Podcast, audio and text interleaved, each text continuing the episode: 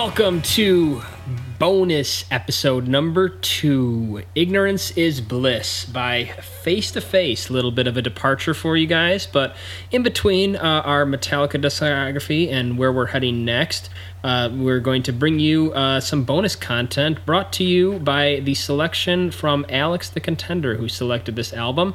A 14 track uh, short song album, at least relative to what we have been doing. Um, 13 tracks. Some, yeah, uh, 15 tracks. Are we doing the 14 track version or the 15 track version? 13 tracks. 13 track.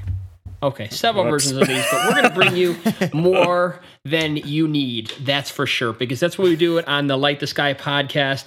Because we are a podcast that covers discographies at their at the at, from the top to bottom. We take the artists that span generations, and on that note, on that somber note, uh, we actually lost one of those today um, the passing of Eddie Van Halen at the age of 65. Um, sad story, and you know none of us grew up with him, but we definitely grew up living uh, and learning and loving his music. So, uh, and uh, we you know we did we we did, dedicated hours and hours and hours of our time to dissecting the highs and lows, uh, the many highs and few lows of Van Halen.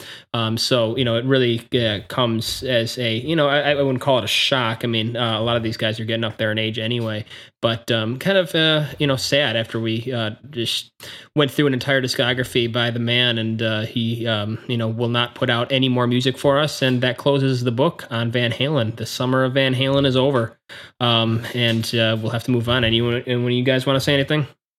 It's just because we did that discography, it feels like you know we didn't we weren't there, but it feels like we lived the journey with the band in a oh, way, oh, yeah. just mm-hmm. week by week. And I think that makes it more impactful now than it probably would have before we did that. Yeah, mm-hmm. I mean, it sums up this show. You know, for those of you who might be just be listening to this episode, we take you on a journey through the entire band's career. Uh, we don't skip any, we don't pull any punches. Uh, we we live it all, the ups and the downs of uh, the the artists that span generations. Um, and and Van Halen was definitely one of those. Yeah, yeah, I'm gonna agree. I mean, it's been r- kind of shell shocked today after yeah. hearing the news. Like I found out, obviously, when everybody else did, you know, early this afternoon, and you know, I, I go on Instagram and I see all these posts, and obviously I want to post something, but I don't even know what to say, like what hasn't already been said. I mean, it's so cliche and a cheesy thing to say, and you know, whoever's made it through the whole VH discography will know how much we all loved him and the band. But it's cliche to say, but I really don't think I would be on this podcast if it wasn't. Well, obviously I wouldn't have, but like I met Kevin in high school through our love of hair metal and Van Halen, and if I I mean that he's the whole reason why I picked up a guitar in the first place and I got into bands and why I didn't take the sports route like I was going down and like I owe so much to that guy and I could say so much but it's just thank you for so cheesy I mean, to say but like just thank you for everything. I mean mm-hmm. he didn't just change the face of music through his technique and his songwriting and his composing but you know the way guitars are designed now, the way amplifiers are designed. I mean, he like invented the super strat, you know, him changing the way amplifiers work so they distort a certain way. I mean, you know, you look at the the Variac stuff that he used to do back in the day to bring the power down so you could get that gain without having to blow people's ears out. Just he was so innovative with everything he did, and you know people can say Hendrix was there before him, and sure, but nobody's come close to innovating the guitar and music like Eddie did since. He's like an alien. Like you can't touch the guy. So it, it yeah. sucks, but yeah, I mean, if, if you go back and listen to our Van Halen discussion, um, you know, we all have stories like that. And, you know, uh, the best of both worlds, volume one took me out of the music I was listening to in a time and really led me on a journey that 20 years later, I'm still talking about uh, this type of music. Um, you know, and I will say that on a positive note, I mean, there's, uh, you could look at it this way that you know, for for those of us or all of us on this show that did not grow up with any of this music, you know, you have to be really grateful or thankful uh, for the fact that many of these people who did light the sky um, are still doing it. Um, you know, most of them are are touring or were touring up until COVID, and yeah. and the fact that you you have Um, I mean, come on, like two Beatles are still alive. That's ridiculous. I mean, just, just, just Rolling like Stones. Yeah, Rolling yeah. Stones are still there. Uh, I mean, Guns N' Roses still. I mean, just like how, like how is Motley Crue still alive? Like you know, like the the, the, the idea that right. these bands who like you know Joe Perry and and and uh, uh, Steven Tyler and all that. Like you want to go see them, you could have seen them, you know, in Vegas earlier or last year or whenever that right. was. But um, I mean, like even with the sad loss of Eddie, it's still um, you know, uh, uh, appreciated that uh, a new generation of fans can still appreciate what these acts uh, were. Um, I don't want to say that they're one to one what they used to be, but still have to be thankful for uh, that and some of the bands. I know Chris, you've seen the most of them all, I think, or or maybe Alex, but I know you, Chris, you have a huge list of, of yeah. artists that you've seen that definitely lit the sky. Hmm. Yeah, I uh, yeah I was lucky, uh, like Alex too, yeah, to have seen yeah Van Halen, uh, not the classic classic lineup, but I mean, but yeah, just seeing Eddie or being in the same place that Eddie was, I mean, that was probably one of my top three or even top, uh, yeah, I mean, it, that was definitely one of those like no bathroom songs for two and a half hours. mm-hmm. Sure. It's like, okay, we're gonna, all right, we're, we're gonna start with with, with uh, Van Halen one, and we're just that's okay, no new stuff. Yeah, that was a few years before a different kind of truth. So literally, it was just like, okay, here's the hits and it was yeah that was that was an incredible yeah I still remember that and still kind of yeah very dear to my heart um, uh, show but uh, uh, but yeah um, yeah just as far as uh, being a little sentimental yeah just sending our yeah my condolences to uh, Wolfie and uh, and Alex I'm sure they're yeah especially Alex in particular I mean they've been playing together Mm-hmm. But since they were little kids, I can't yeah. imagine. How do you how, know how to do anything else, really? Yeah, I mean, it was just them. I mean, I was like, that's pretty much yeah the only I mean being in a band with your brother for 50 plus years whether it was Van Halen or any of the littler, littler bands they were like in middle school and high school it's kind of yeah I can't imagine yeah just going through that mm-hmm. um and uh, also and I kind of feel because I know I was texting uh, uh you know, I think all of you guys were in that conversation just uh that uh, I think with Sammy and Mike I don't think the door was closed on there properly I don't it's kind of sad to think that I don't think they ever really made up with Eddie that's got to be another hard thing sure. to I saw, yeah, uh, Sammy posted a, a, thing on his Twitter page of from like I don't know, it was probably during the uh, the reunion tour with him back in 04. Um, and that's kind of sad that that's his kind of final like in person memory of Eddie, just that very dark time. Mm-hmm. I don't know, that just really kind of made me sad to think they, that they didn't reconcile uh, in the way that they should have. But yeah, I guess I guess well, that's life. It, it is, and, and it, it, seems to be more common in this industry than any other. That you, you you basically it's blood, sweat, and tears for years and years, and then when you split up, you you never see them again. And not that they're anywhere near that stature, but you know, I just I just heard of other bands that have just hey, last time I talked, that guy was 1987. You know, yeah. Montreal. Never saw him again. Never talked to him again, and we spent you know 10 years on the road together or whatever. It's always fascinating right. how uh, that yeah. tends to be like music has such tight camaraderie, but you get right. sick of each other so fast. And right. you know, despite the, uh, the the the rifts in Van Halen, really wasn't that much churn to be honest.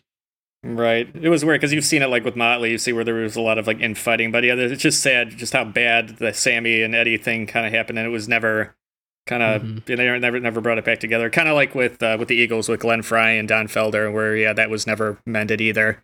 Yeah. Uh, it's kind of like yeah, yeah. Well, it's like was it worth it? What I mean, just uh, yeah. I mean, you've you've done all this incredible work. You would think, at least at the end, but I don't know. Like again, we we weren't there. We didn't. Uh, we weren't uh, in those difficult kind of inner circles. Sure. Uh, so and you don't know kind of yeah. thing that if you weren't there, then you have it's no a, idea what dude, what like. really happened, right? Mm-hmm. But um, yeah, just seeing just how kind of just like a kind of like a the camaraderie that was there at one point where it just really just completely self-destructed. Yeah. And sure. just and it was never i mean i know sammy and mike have tried to yeah extend their extended olive branch over the years but it just never really materialized Right. Yeah. Well, I mean, there's no doubt that, uh, uh, regardless of all that, that he's one of the most influential people uh, to ever have been a part of the rock and roll, hard rock, yeah. really music scene in general. So rest in peace, Eddie. Um, this Van Halen tribute is to you. Now, let's move on because if you want to listen to Van Halen, we've got hours of it for you to go dig back into. So uh, we got to our bonus episode here. Alex, tell us about Face to Face, Ignorance is Bliss, and why you selected this 1991 99 punk album 1999 sorry uh, pop punk album uh, that might be a bit of a departure from the rest of the discography as your album for us to uh, dig into. Sure sure. I mean you mentioned pop punk and it's funny you say that. So i, I guess a backstory. I mean, this is a super important band to me and a super important album specifically from this band. I mean, this is a band that formed in 91 in Victorville, California. And they were very much from the SoCal skate punk, you know, I guess you could say pop punk as well. They were obviously very influenced by bands like The Descendents and Bad Religion. Uh, and they had three studio albums before Ignorance is Bliss. And when they put this record out, they were coming off of probably their most successful album to date, which is the 95 or 96, I, I, don't remember when it was, the self titled record, their first like major label album. And in 99, they got a, a bit of a different lineup change. They got a new drummer and they wanted to do something totally different. And if I, I know you guys probably aren't too experienced with face to face like I am, so listening to this record, you might not get it as much, but this was a humongous departure from the past records. I mean, you could just listen to any of their past stuff and you could tell it's way different. They got a lot of flack for putting out this album. I mean, because they had such a dedicated pop punk kind of skate punk fan base, you know, they would play these songs live and people would spit at them and throw stuff and sit on the floor and turn their backs. And the band has pretty much swore that they never want to play really any of these songs live again. Uh, I did one of the best shows I've ever seen. Uh, Trevor, the singer, and Scott, the bass player, they did a two man acoustic tour where they played this album in its entirety, just them two acoustic. And there, you know, there was, God, 50, 100 people there at Bottom Lounge and I was right in front of Scott, and it was like one of the best shows I've ever seen. And like the diehard fans that love this album so much were there because there are some. I mean, there's definitely some people that came around to this record, and in my opinion, it's just it's an absolutely beautiful album. The fact that they took such a big chance and said, you know, we're tired of the pop punk stuff. We want to do something different. We don't care what the fans will think just the songwriting i think is incredible the layers the textures like i listen to this record and i have so many memories with it you know, it's gotten me out of a lot of depressing times, a lot of late night drives home. I've listened to this record and I just, it's perfect to me. I mean, I know you guys are going to be like, really? What? Like, but I, I have, I have such, like, it, it's hard to say, but I have, I've seen this band so many times. I've traveled across the country to see them in different states.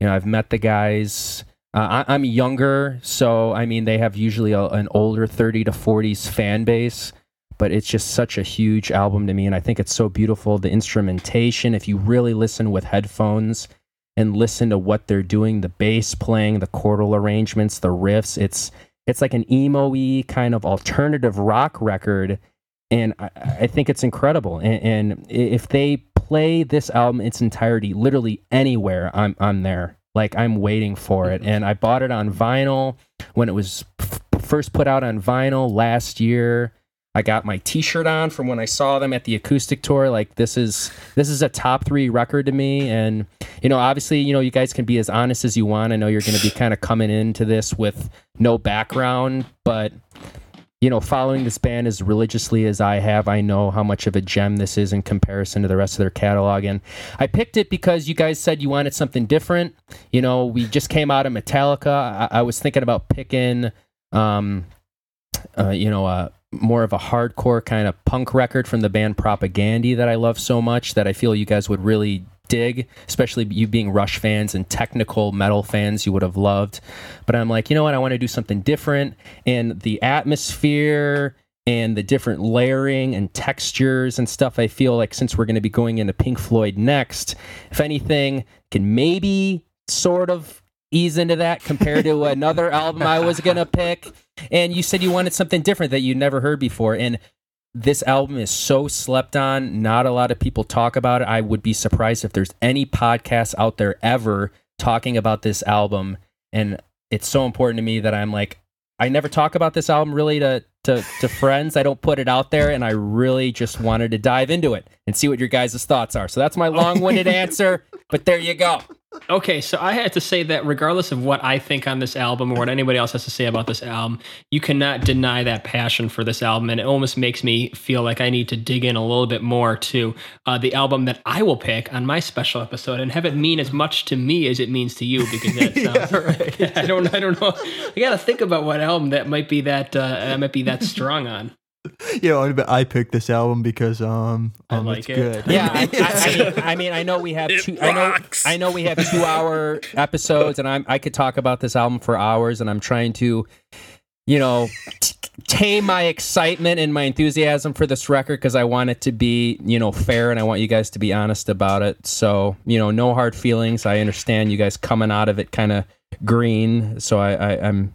I, I kind of expect what your results are going to be, but that's okay. It's, it's not going to change an important record for me. So, so out of ten, where are you?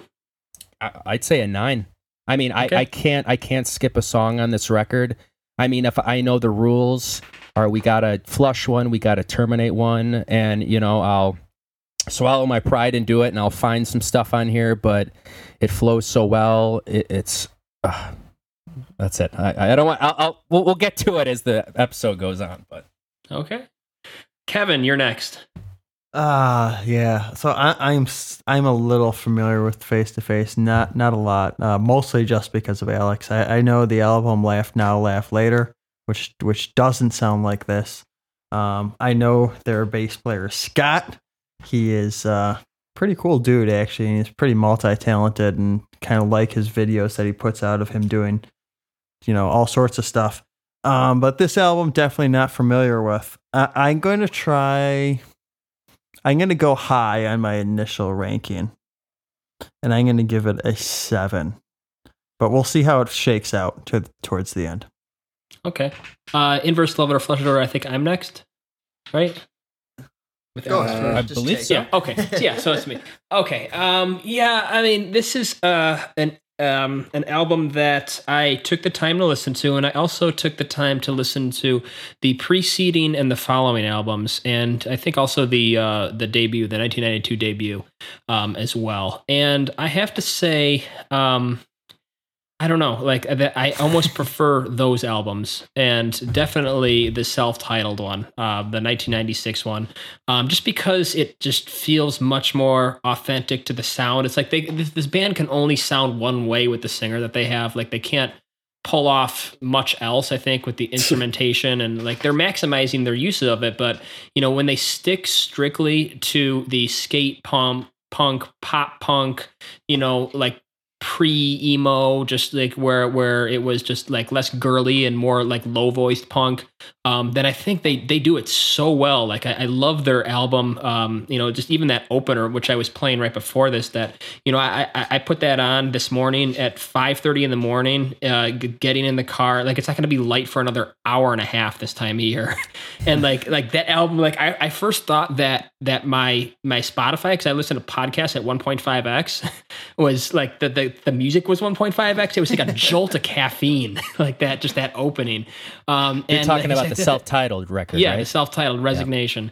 Um, and that opener, and just like everything was just so up tempo, and you know, I, I, don't know, like they they backed off on this, and you know, you you called it a hard rock departure, um like yeah but you know like sometimes when you do that you know you end up with the best of both worlds and sometimes when you do that you end up with you know doing neither well and that's where I, I, feel like this album is more on the doing neither well side of it than really creating a genre stepping masterpiece. So with that i will give it a 5.5 with a little bit of headroom to be uh, convinced upward, um, maybe on some uh, uh, poignant observations by Alex coming up. So we'll see.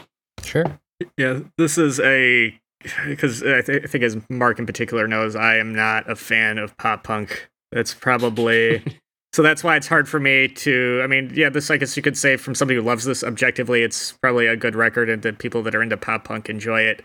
But uh, yeah, pop punk with me, it's like oil and water. I just, with maybe exception, maybe some Green Day, uh, but more of the poppier stuff like on Dookie uh, which is a record I remember like listening into elementary school. So maybe that was that one time where it actually did kind of connect.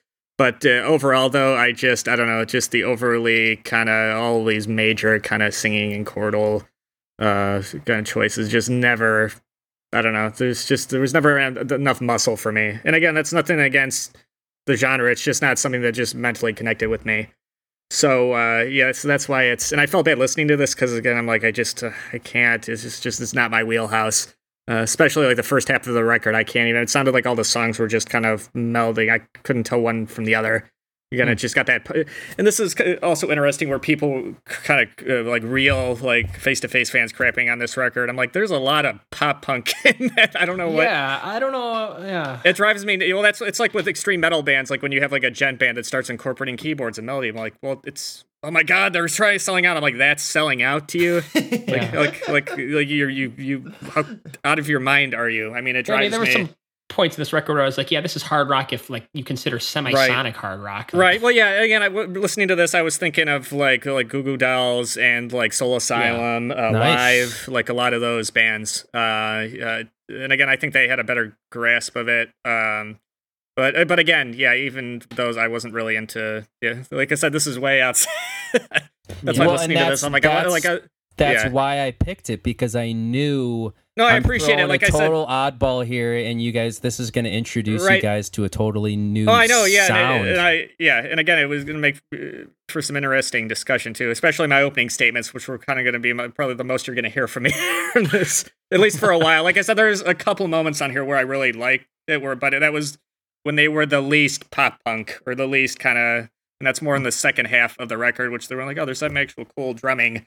Uh, yeah, who I don't know uh, who the drummer is, but there were some moments in the back, yeah, in the back half of the record. I'm like, that's yeah. kind of that's that, man. I wish I heard more of that on here. Yeah, well, Pete, um, Pete Parada is the drummer, and he's currently the drummer of the Offspring now. Oh, nice. And okay. he is gig, actually yeah. he's a metal guy. He's drummed on Rob. Yeah, there were Hal- some moments on he's here. He's drummed on yeah. Rob Halford's solo records. So a lot oh, wow, of these okay. guys, all these guys were huge Iron Maiden fans. That's another thing that's different okay. about this band is they're all metal guys, and they just right. happen to listen to the Descendents and Bad mm. Religion and love pop punk, and they're like, I'm gonna just go this route.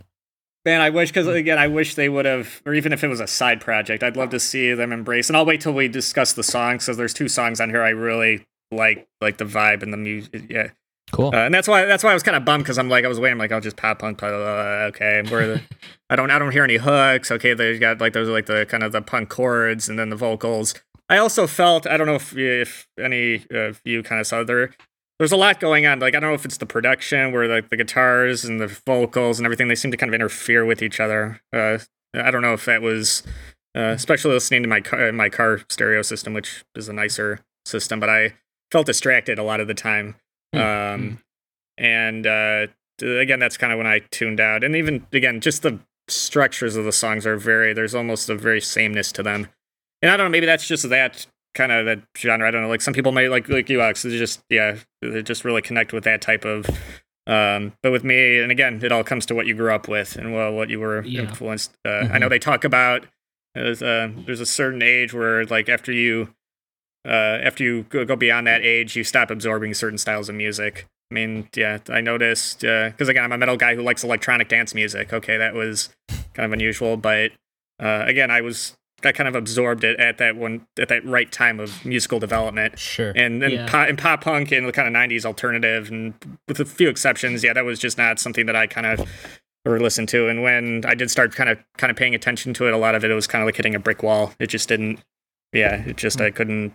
Uh, not yeah. that it's not again, not that it's not objectively good. It's just not. Yeah, it's, it's like me and country music. It's like I don't necessarily hate it. It's just not something that I kind of grew up with. Yeah. Yeah, I, I, was having that same thought too. Just, um, I mean, you and I, uh, you know, we went to the same high school. We're in the same, you know, graduating class. Yeah. Um, and you know, when, when we went to high school, it was basically rap was huge. Um, yeah. You know, if you were a certain type of, of like kid, you know, and then if you were uh, like kind of countercultural, it was like peak emo. Like like our era oh, was oh, yeah. like basically peak Good Charlotte, My Chemical Romance, oh, Fall Out Boy, like all that was just yeah. huge. Oh, I know. At, at, yeah, yeah, funny enough though, I because even as big as that was, uh, and I don't know if it was just because I was so I was like when because my dad, my or my, my parents in general, they were the ones that in, uh, introduced music to me, and I don't know if that had something to do with just what I gravitate towards, where I'm not as far as modern pop music, I really don't, or modern pop rock, I don't necessarily.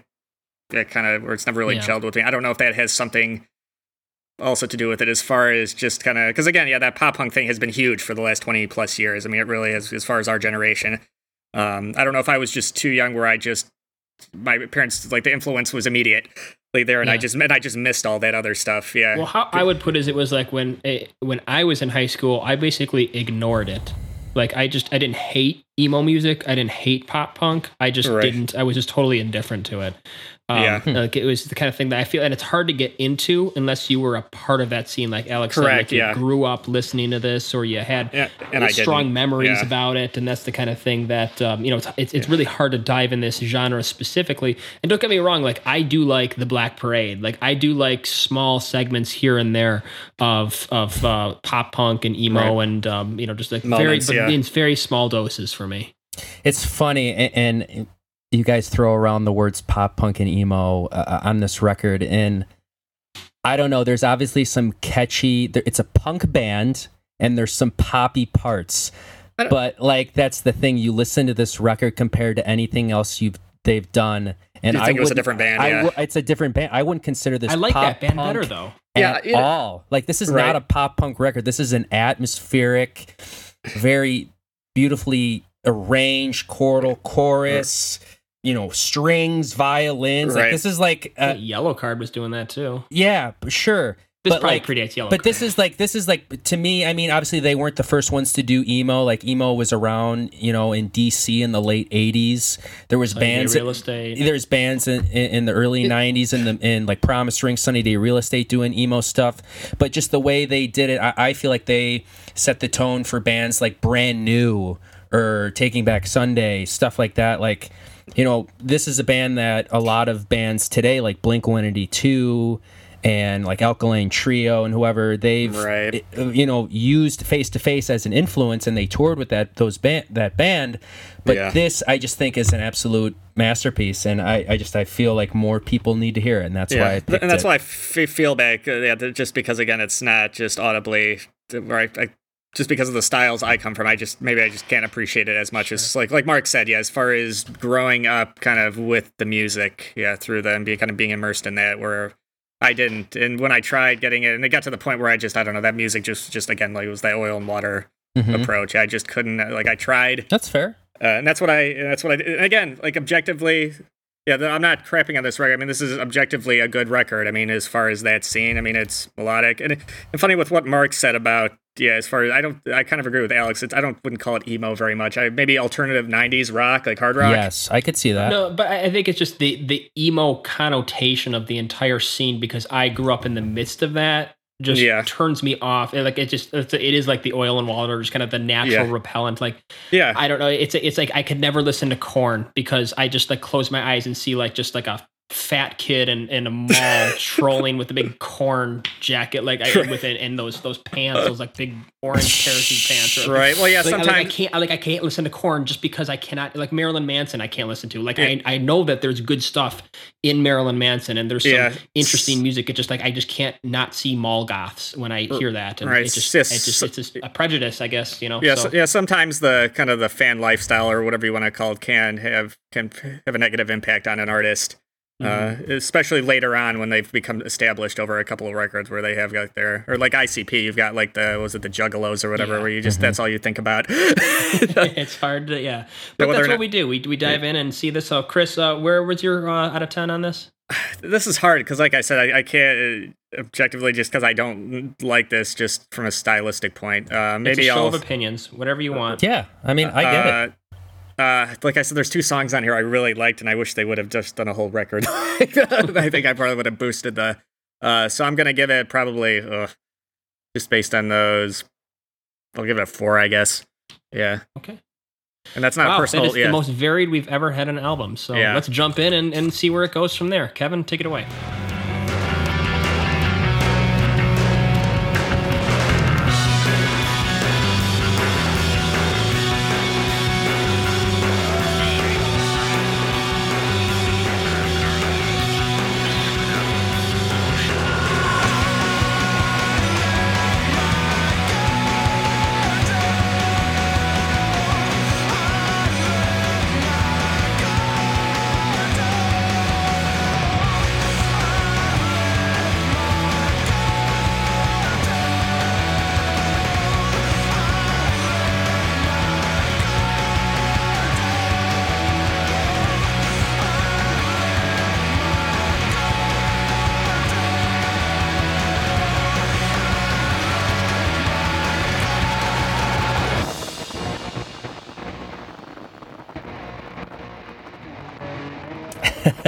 Funny you, you played that so it fades out nicely.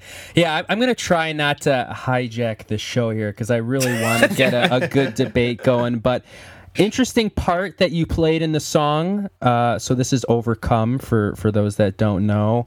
Um, I think this is a great opener, in my opinion. If you would have played the very beginning, um, I think it kicks in very strong. Um, I, I, try to put myself in the headspace of a, you know a dedicated face-to-face fan. You know, being very familiar with the band up until this point, putting the CD on and hearing that. Obviously, it's going to be different, but the tempo. I think matches some of their old stuff, and maybe that's why they put this there first, so it doesn't, you know, scare you right out of the jump. But uh, I mean, I I, I love this song. I love playing it on guitar. I think there's a lot of cool layers going on. And, and the big thing here, I guess you guys were kind of mentioning the production where you think it sort of intertwines and gets a little crowded at times. Um, I mean, you know, Kevin knows, you know, our love for Scott so much, and, you know, I don't want to get too carried away with it. I think he's, he's incredible.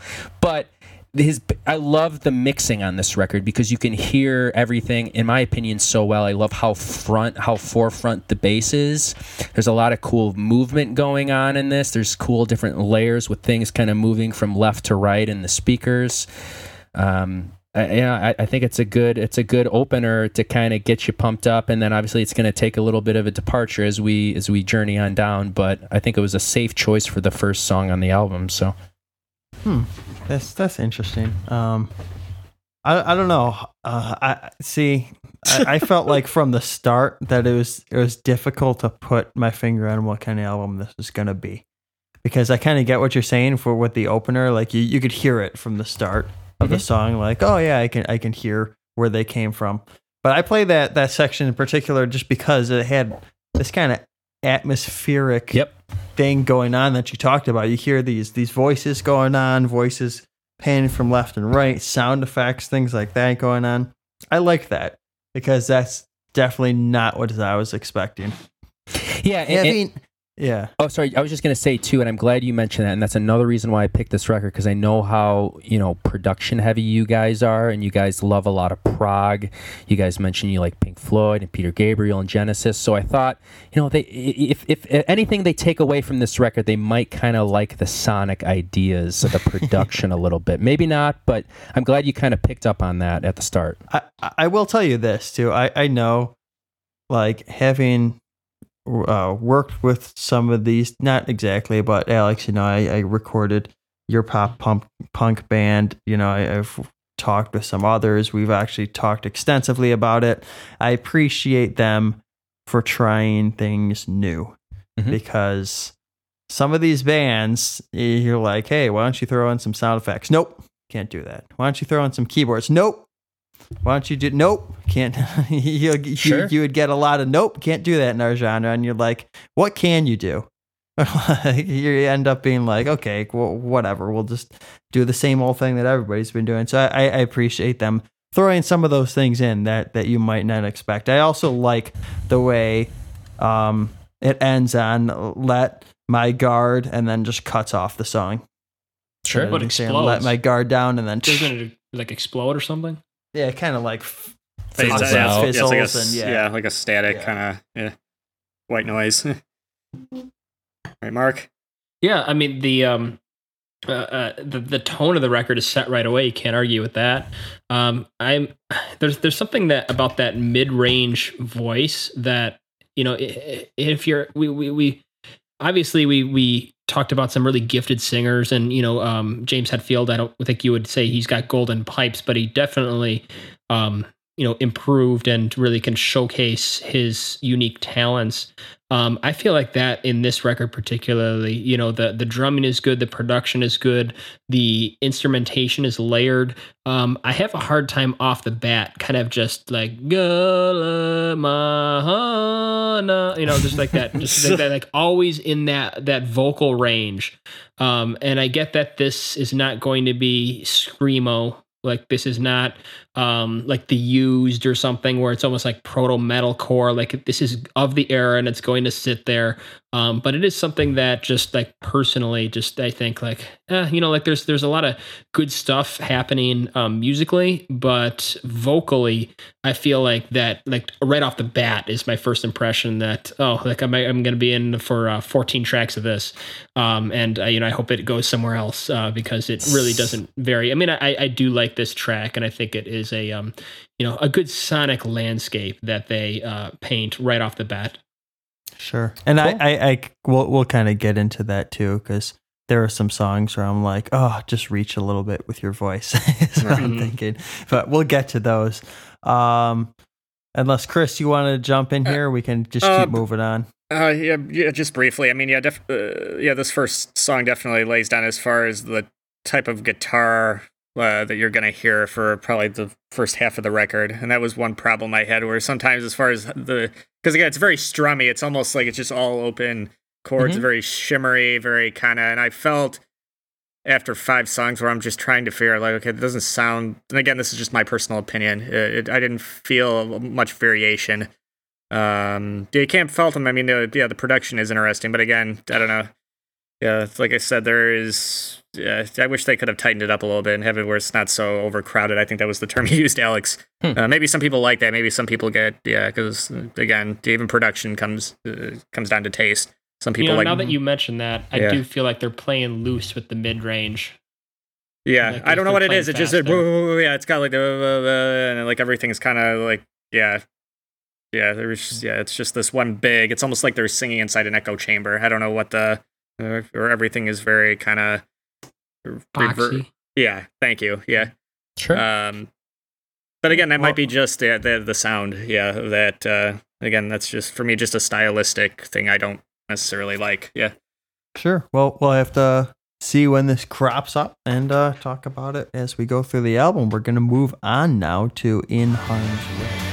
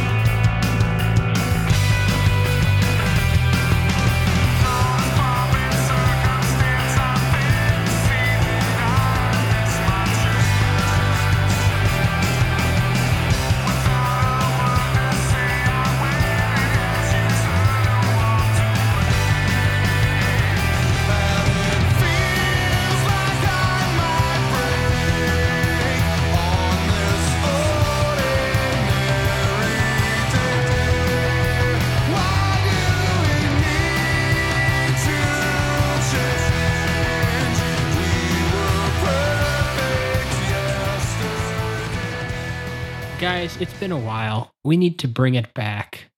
Alex's warm blanket. oh, this is the one, huh?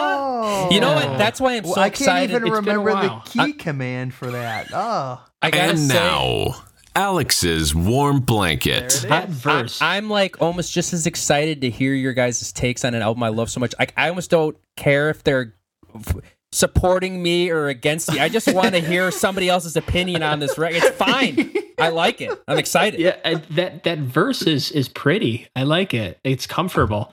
Um, the the my my biggest complaint with this song is that it feels like it needs to be about ten percent faster.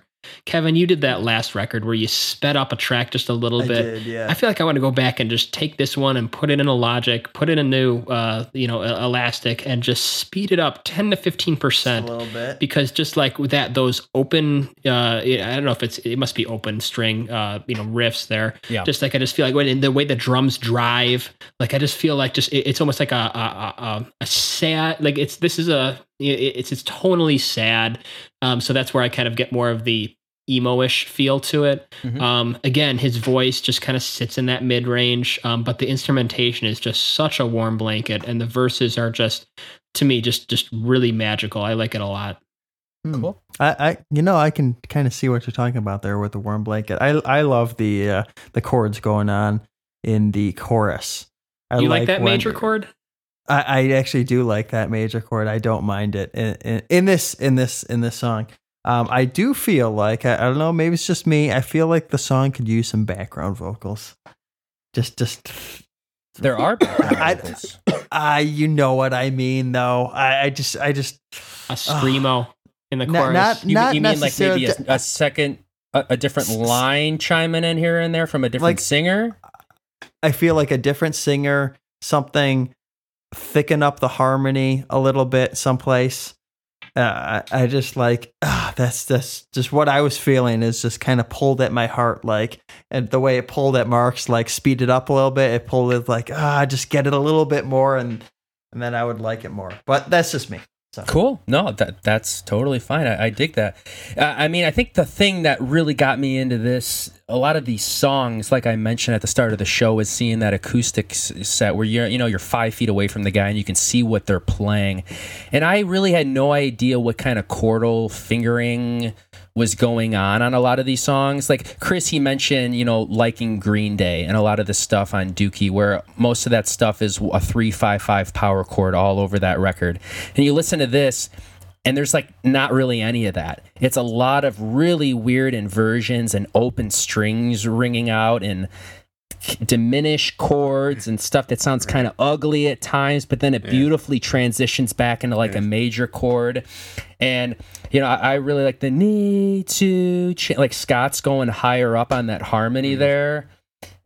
I, I, don't know. I, I like the bass. Yeah. A lot of his bass is not following a lot of the root notes, and it's playing something a little bit differently, and it somehow works. So uh, interesting right. about the speed, though. I, I like that. I think. Yeah, there's a little bit of uh, kind of, I guess you could say, like a Foo Fighters influence too on the guitars. Uh, sure. Kind of that, because they used, especially in that kind of early period. Uh, I think that maybe at the beginning of that clip Kevin played, uh, uh, where it has that kind of minor sounding kind of nee nee nee kind of. Uh, and that again, that's not something I necessarily like, but it just kind of reminded me. There's a lot of influence all over this record. You can see they're pulling from kind of the the '90s alternative mm-hmm. rock uh, pool versus just like the normal, the regular punk uh, pool, and it's sometimes works, but yeah, again, strictly stylistic, and I just yeah, I, again, it's more just observations than actual liking. sure, cool. Yeah. Well, I mean, th- now that I think about it, that that vocal uh, range that I I, I just I, I, find abrasive. It's just almost kind of Eddie Vedder-ish, and you know I'll yeah, put it out there. I, I, hate Pearl Jam. Like I just like, you love them, fine. I hate them. like it's just. It's I, like, I like the first record, but yeah, yeah like, like, it, like just, ten million other people do. Uh, uh, yeah, this is this is the late '90s, and it's it's yeah. all about putting marbles in your mouth and uh all right just, but this but yeah but you, you could say it, and you could say this is like the vocal is almost eight years too late. I mean this is right at the end of the this is 99 that's true. Yeah, yeah i mean a lot of those bands those when i think of pop punk i think of just you know higher pitched vocals in right. general. but it's where you would think i mean because again they based on a lot of their other very kind of fundamental i like i use the word fundamentalist kind of punk or pop punk uh, where here it's yeah they're they are embracing those heavier, but it feels like they're kind of reaching back too far. Because uh, yeah. again, yeah, like as far as alternative grunge or whatever, kind of peaked what ninety four, and this is and this is five years later, and we're kind of the scene, and now we're into like nu metal territory. And again, with the vocals on this album are very much kind of that, yeah, kind of 93 era Eddie Vedder and again Soul Asylum wow. and all these other uh, again, stylistically, I mean, there are people that defend it. I mean, like like I defend classic rock and yeah, and all those yeah, and certain heavy metal. Yeah, so it's not nobody's wrong. It's just again, it's just what what you love. Yeah, mm-hmm. yeah. all right. Well, let's keep moving on with this album. Got a few songs to get through. We're gonna go to Burden.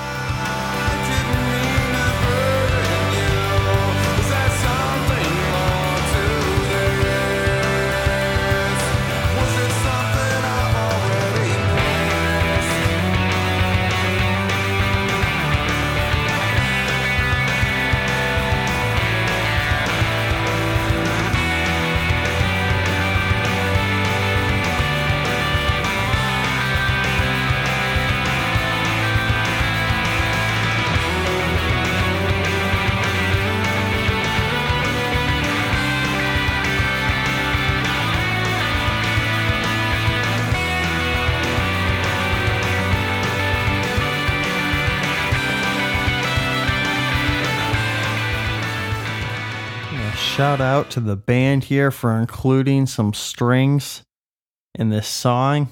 Uh, that might have been a tough decision. I don't know, but I like it. Thank you. Yeah, did this? Uh, uh, did these guys? I'm not too up on my history, but um, I mean, this album predated Yellowcard, right? Absolutely, yeah. Uh, well, if you're thinking Ocean Avenue, that would have came out in 03.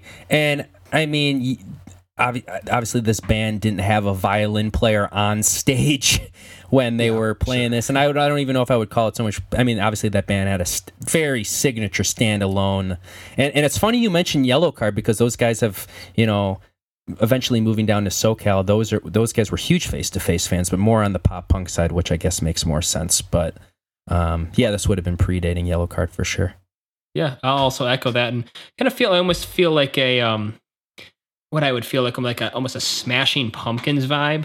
Sure, there, there's, there's something sure. there that and and I do appreciate um, you know now that was mentioned I kind of listened for the bass on that take um, and I know we're listening to this through Skype and not really getting the full oral experience to take uh, to say the least but uh, I, I do like for as much as I don't like the mid range of this album the bass I feel is is on point it's driving yeah there's some grooves. actually interesting yeah. uh, I'm, I'm yeah. liking the bass here. Like it's it's a uh, almost feel like I'm quoting uh uh what was it? Uh, um boogie nights. I can hear the bass. Like they, they turned up the bass for this one. Like yeah. they, they, they got the bass down. I like it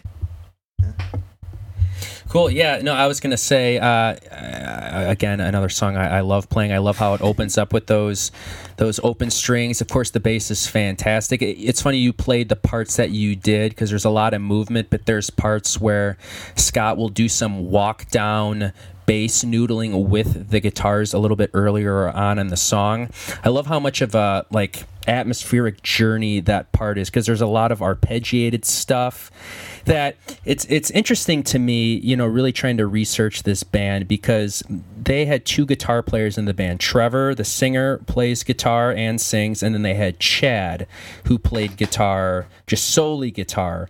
And okay, I'm sorry, but why are those so 90s names? yeah, I, I, don't know. So, I know. I'm not, I'm not, so I'm not making fun guys, of them, but I'm just saying, but, like, yeah. if you could pick two names out. yeah, it, yeah, who, yeah, who, na- who in 2020 names their newborn child Chad? yeah, I know. But, yeah. Uh, I mean, Chadley. Yeah. Obviously, Ca- Chadley. Cav, yeah, I don't know. Cav, i am sorry for just derailing. No, that's, yeah, whatever. It's, it's California names, in my opinion.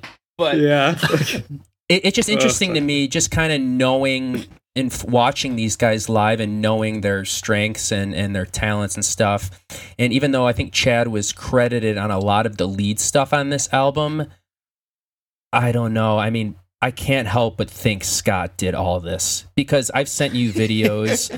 uh, I mean, of his Instagram, him him covering classic rock songs, and it's funny we shouted out Van Halen at the, ep- at the beginning of the episode because obviously he's a huge Van Halen fan and can play as good as Eddie, in my opinion. But I mean, so much of the arpeggiate and the weird cho- choices and open strings and leady stuff that he's doing. Like I feel like he did a lot of the lead guitar work on this too, but maybe gave Chad the credit for it.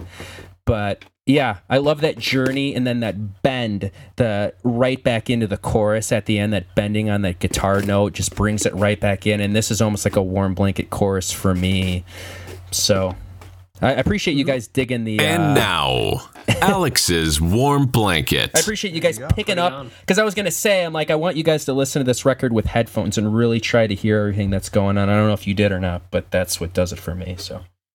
Well, I just hope that your comments about Scott playing the lead parts generate some like crazy online face to face controversy.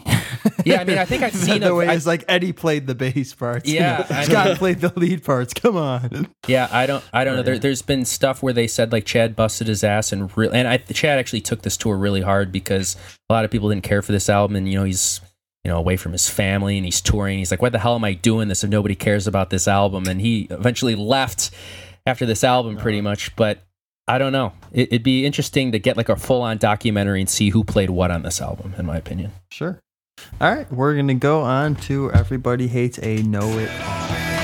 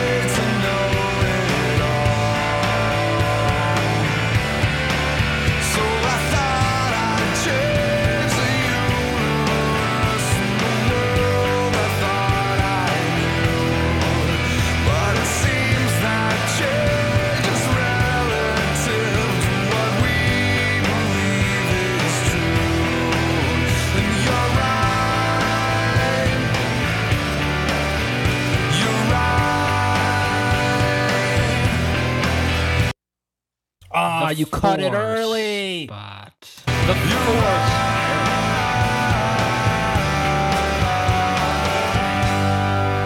Yeah. Come on.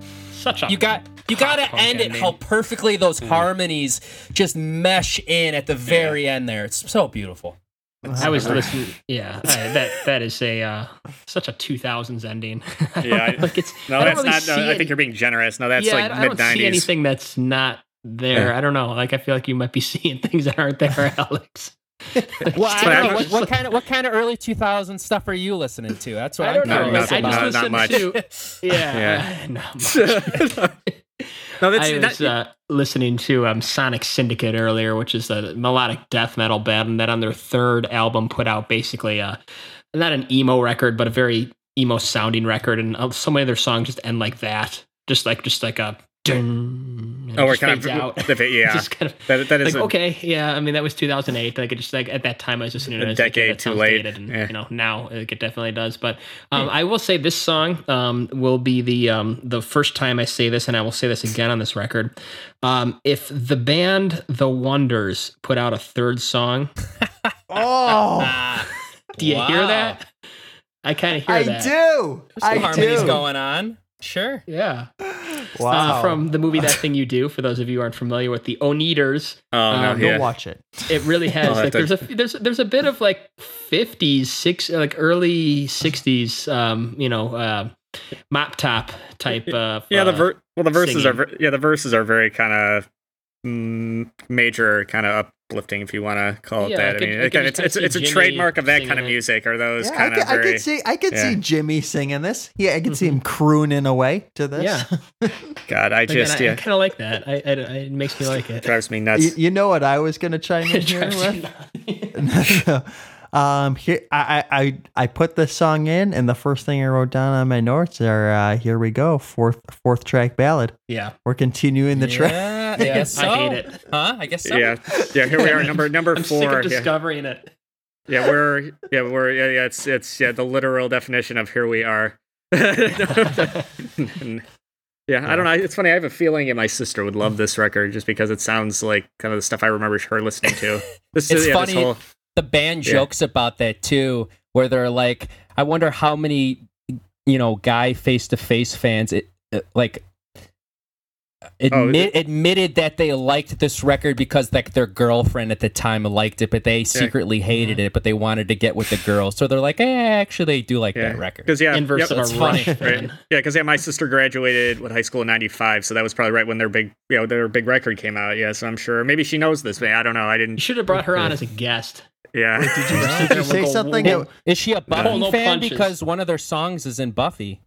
uh, I don't maybe. know. I I'll have to. Yeah, yeah. Her bands were like uh, Dave Matthews Band and uh, Delight. That was another one. Yeah. she hates 80s music too doesn't I don't she know if those would cross, but maybe. Who knows? we're gonna move on and, and and you know uh we got a couple songs to go through here and that is one of my criticisms of this i feel this is perhaps two songs too long um but that's just me uh, but we're gonna move on to heart of heart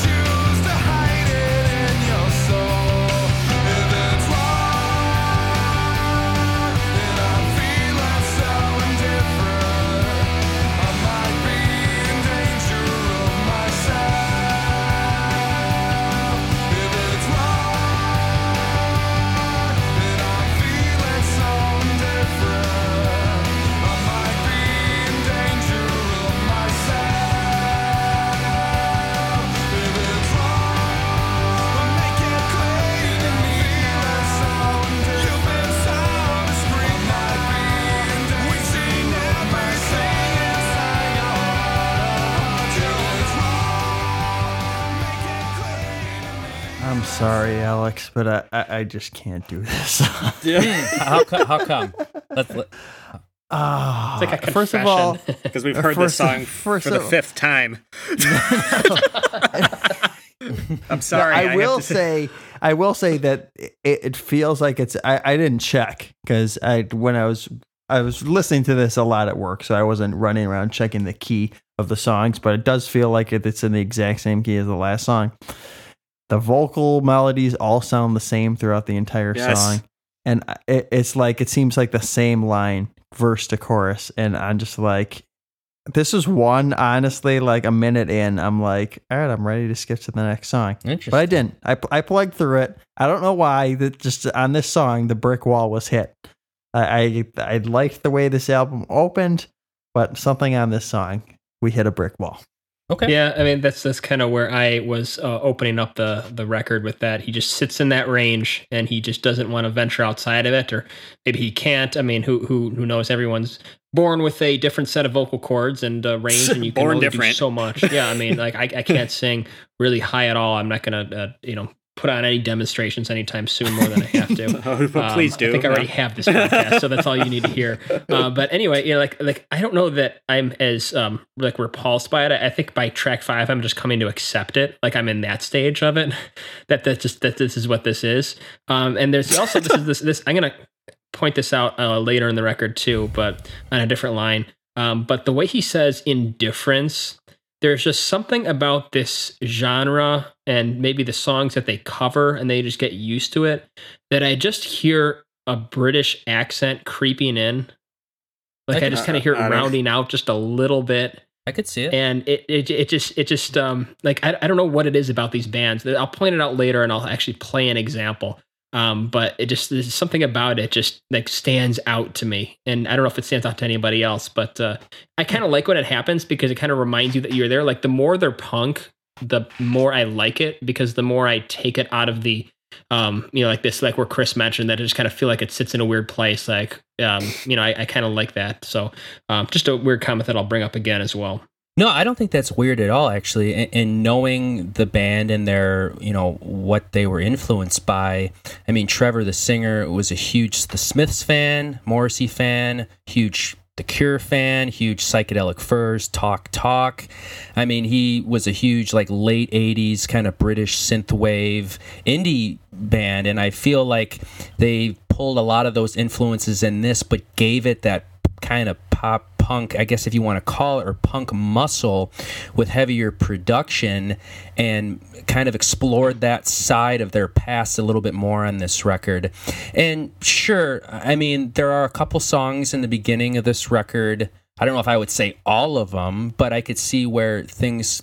I mean, the production, I think, and the ringing strings have a lot to do with sort of the similar sound on it. I mean, personally, my favorite parts of the song, I love, again, I'll mention it so much, but I just love Scott's bass playing on this because it's not typical, you know, just playing a root note. It's like he's playing lead bass, like on this whole song, doing different things, and it's somehow, it's almost like the guitars are simple and stringy, and he's doing a lot of the heavy lifting on the bass, and it just flows so well. I love the kind of layered vocals in that part that you mentioned, and the high harmonies here and there, and yeah, I don't know. I mean, he's no. We we talk about how much we love like you know, great singers like Geddy Lee or James or you know freaking Jim Gillette from Nitro. Like, yeah, Trevor does not have that range, but I think what he does have it's he's got a super strong, powerful voice, and even live, he's just he's no for no perfect. So. Yeah, fair. I, I don't. Here we go. We got a Jim it. it's a hard thing to criticize somebody because if they can, if they're on pitch and and they're you know have a, a good timbre to their voice, it's hard to just you know beat somebody up for the range because it's something that is really so you know you you be naturally gifted on. So Hmm. um you know it, it's it's it's hard for me to criticize him for it, but it just kind of gets orally tiring. Sure. I I Yeah. think in this song, for me, it's the fact that the vocal melodies follow the same contour the entire song, and Mhm. it's like it's it's not the just the range; it's the shape of the line. Mm. If you're thinking about a mountain, it, it's like it's starting high, going low, going back up. Go, you know, it's Kind of repetitive for you. Yes, yeah, Yeah. Fair enough. yeah. All right. Yeah. Well, Guess we can move on. I don't, Yes. we're gonna move on to Prodigal.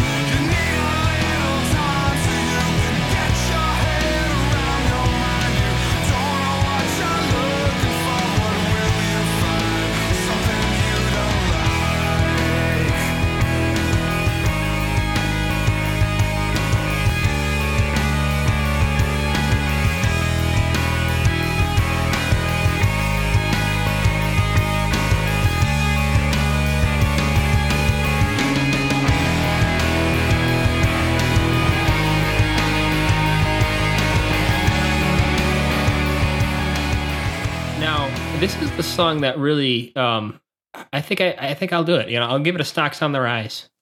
Oh, okay. Um, Kevin stalks on the rise. because it, it, it's one of those songs that I just you know kind of is zoned out by this point. Like you know I'm kind of just you know as Chris mentioned I've, I've gotten tired. But then this is the kind of thing that you know like that that very almost rush like breakdown. Um, I like yeah, how that clip starts off. I actually that's kind of a neat. That's why that's why I wish they would do would have done more of that. But I know that probably would have totally alienated their fan base. Yeah, I mean I, I kind of pictured almost like R30 era just rush like watching that live and kind of like that you know extended breakdown. I mean there's like a, a, a, a an extra beat in one of those measures that gets you break it down i guess it's a 5-4 um you know it's got some uh, interesting chord choices um you know the way it's structured. And you know i, I like it. It's one of those things that's that stood out to me and and i had to listen to it again um, which was a nice, uh, you know, touch after five, after kind of being exhausted uh, through the first tour. You know, I don't know, exhausted, but indifferent after the first five songs of kind of hearing very similar sounds, like throwing something in there musically, um, or at least, I guess, arrangement wise, um, you know, being interesting um, is there, in terms of how you arrange a song structure. I really like that. You know what? I'm gonna echo those sentiments exactly, especially after the last song. Like, you know, the first three, four songs, I was like, okay, you know, you know, I, I can see where this is going. And then we got to Heart of Hearts. I'm like, ah, I'm starting to lose it a little bit. And then we got to this song, and it sucked me back in. Yeah, it was I'm like, oh yeah, I'm like, yes, this is what I've been looking for. This is perfect. There's so much going on here. There's that breakdown. I love that reverse uh, section right into the chorus.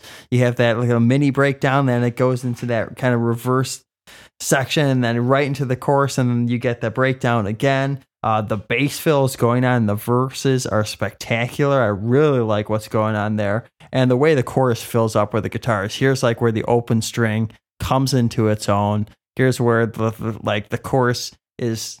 It's soaring in a way to me. Like, yeah, he did. He can't do like go too far with his range, but that's okay because the gu- guitars just fill up the space. So, yes, big stocks on the rise for me. I- I'll give it another one. I, I appreciate you guys. saying- Kevin stalks on the rise. and yeah, a- a- obviously any positive thing you guys say about this record is going to be great for me but if not i totally be asleep get it better at too. i totally it's totally fine like i appreciate getting outsiders takes on this and see what works for you and what doesn't this is hands down my favorite song on the album i, I think it's incredible. I, i've done like you know little covers of it in my basement and stuff like that. Just doing all because i know all the different parts. I know what the bass is doing. I know what the lead guitars are doing. So i love kind of orchestrating it and doing my own little version of it like acoustically. I think it's it's really fun. But yeah the verses i think are great. A lot of the bass playing is really cool. There's parts where scott's doing like little chord arrangements not just kind of single note stuff. Um, during the chorus he's doing sort of a walk down bass with pedal tones that really kind of follow the the rhythm guitar chord changes which are really cool. And i'm glad you played that reverse part because i've always liked that too. I don't know what kind of production there's reverse echo or what but and then the breakdown part where it kind of just fades out. And again scott doing a, like a huge slide up on that octave at the very end. And there's a little bit of a different kind of turnaround change with that timing there was like do do do do boom da dun dun dun da. I don't know. I just I've always loved that part, and the guitars kind of doing their own thing where the bass hits back a little bit at that part.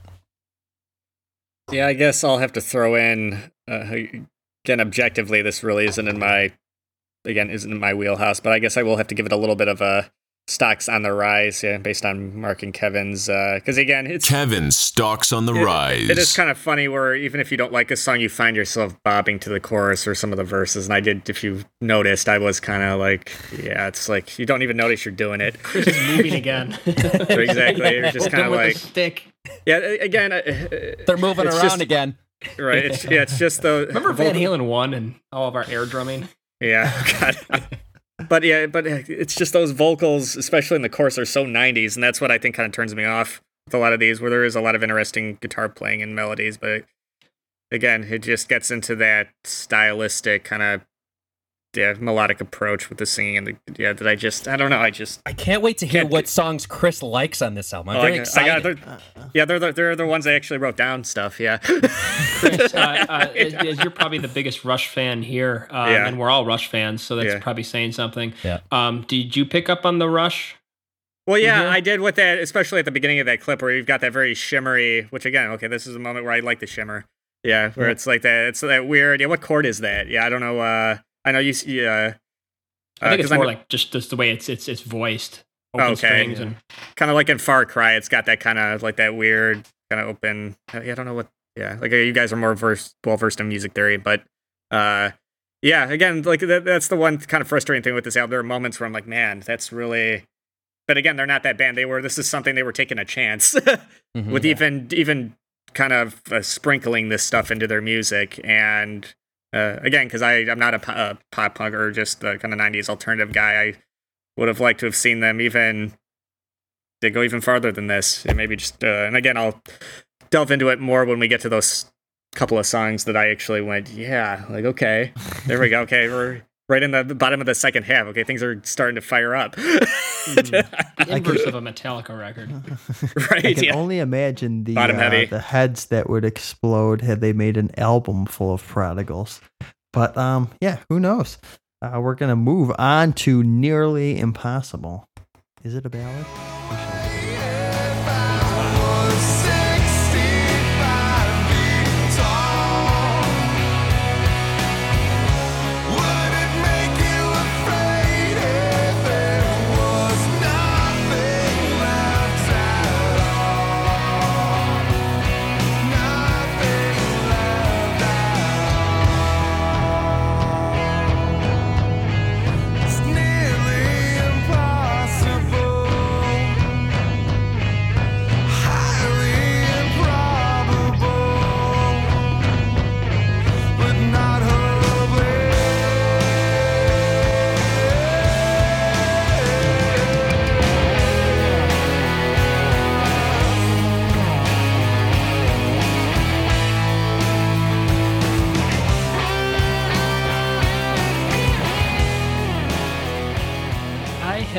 Never heard a song, maybe it's been a while, um, that has leaned so heavily into that minor fourth chord. Um, and I should I should do these shows at my piano really demonstrate it. Just that that 50 sounding, like think sleepwalk. Um, just that, mm-hmm. you know, mm-hmm. just of the era. Like this is my that thing you do, the wonders, like song number four here. Um, like it, like it, it, if if if uh, uh, uh um, oh is it um, what was it? Uh, know it all Everyone hates a know-it-all. If that if that's mm-hmm. the A side, then this is the B side to that uh, that second single. Um, and I I like it. I mean, it kind of gives me um, Tesla's a lot to lose vibes, mm. uh, especially with that solo. Mm um, or solo in quotes because this is 1999, um, where it's just kind of more octavey, uh, you know, just kind of just like riding up the fretboard on the lower strings, um, which that uh, which a lot to lose, which is a 1994 song. So who knows uh, where these bands' influences uh, came from?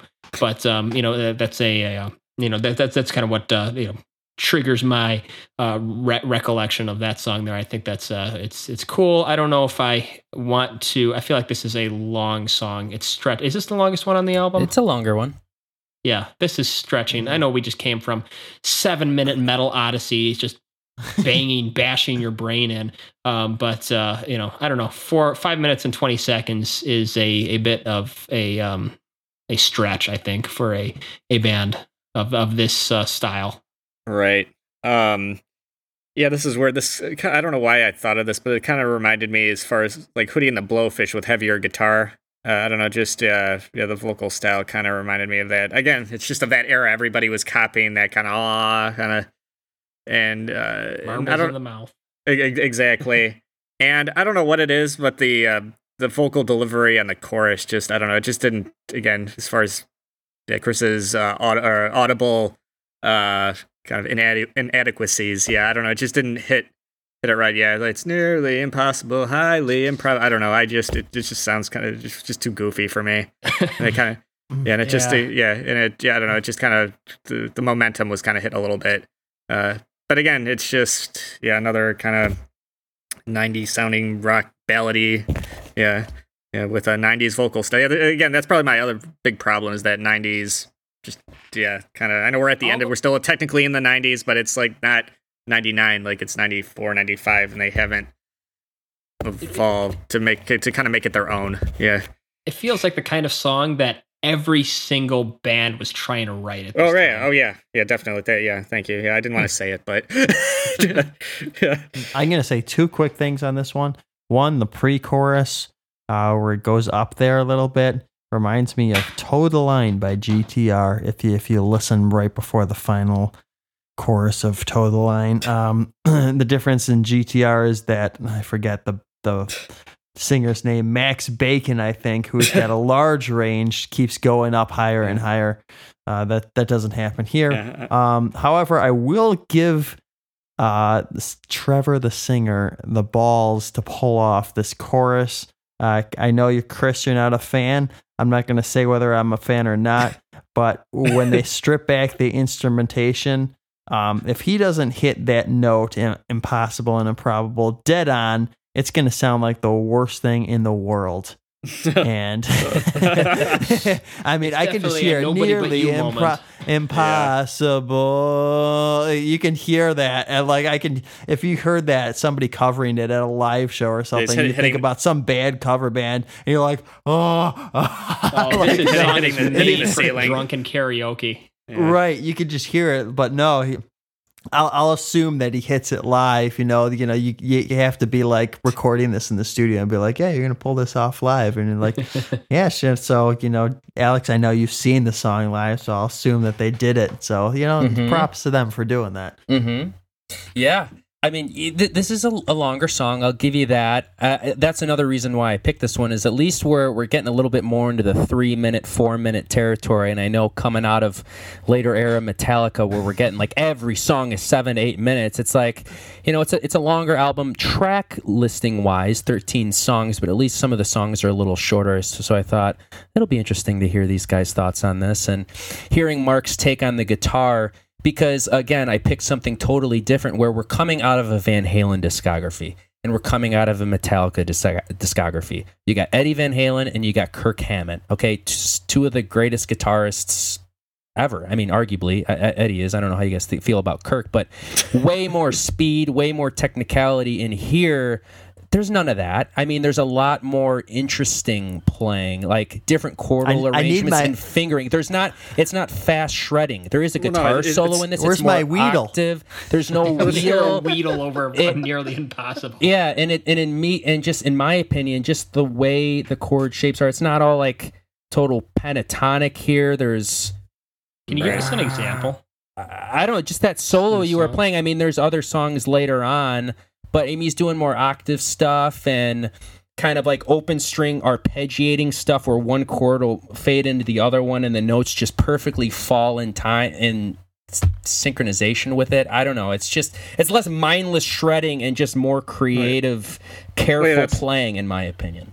Yeah, that's what this era was, though. I mean, especially at this point. I mean, this is not uh, mm-hmm. the era of the guitar solo. I mean, at this point, the guitar solos are what almost nine years dead uh, yeah, until you start getting kind of back into uh, more metalcore and other, you know, where you kind of get this hybrid of yeah. Sure, yeah, and I guess uh, I'm, I'm wondering like if you guys can find an and either way, I mean, if you like it or not. But I know you guys are guitar players and more kind of uh, fans of shredders and technical players. So that's why I was interested to get your takes on like this is going to be different for these guys. You know, yeah. this is going to be different uh, I mean, playing, and I'm like, I wonder what what they're no, going to say like about it. Right, I like a good balance. I mean, I'm not totally in like the progressive shredder kind of Yngwie or Tony MacAlpine territory. I mean, I, mm-hmm. uh, I mean, I'd like a good kind of song solo every once in a while. I mean, that's what that's what made Nirvana and Pearl Jam such a breath of fresh air because they brought yep. kind of like context kind of like what David Gilmour did in Pink Floyd. It's not about it's kind of what it's not uh, what you say, it's how you say it.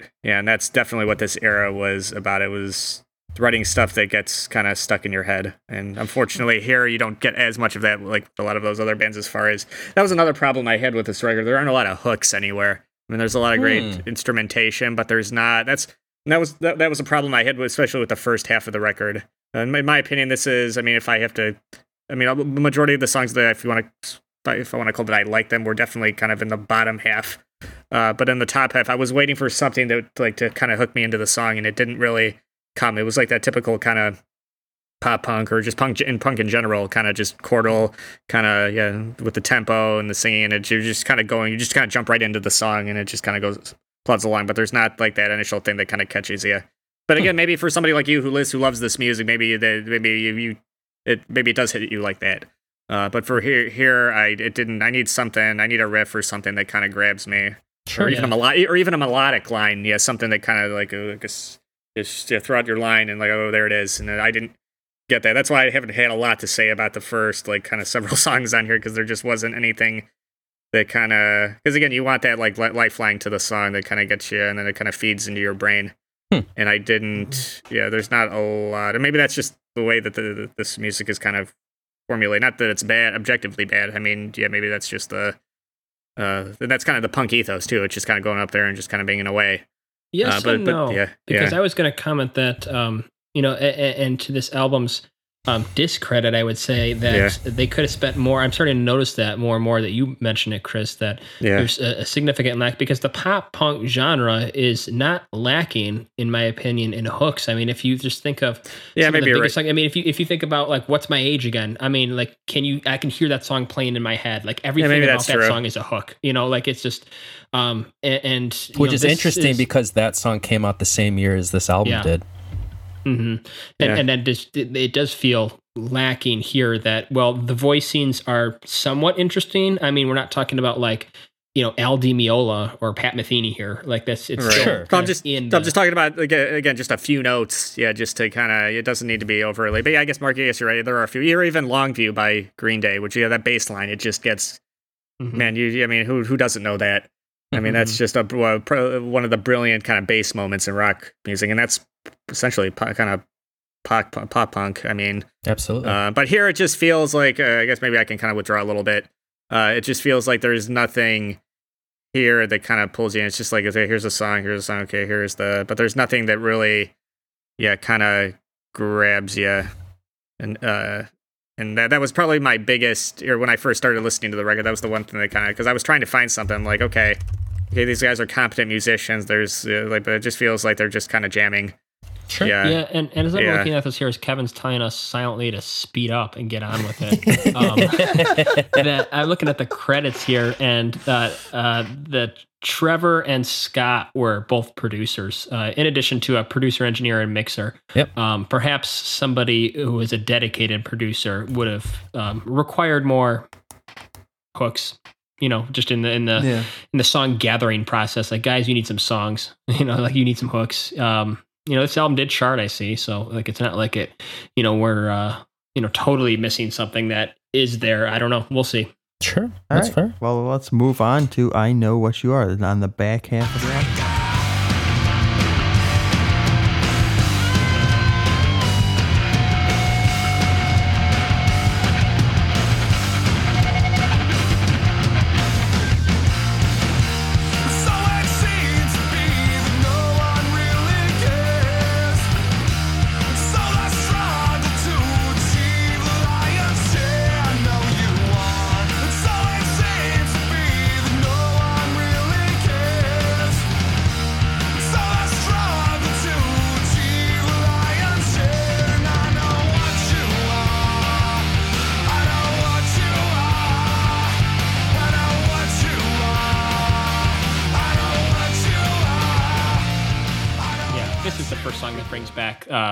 Their first three albums. I think it was before Yep. this. Sure. um, you know, definitely, it, it doesn't have, still doesn't have anywhere near the energy.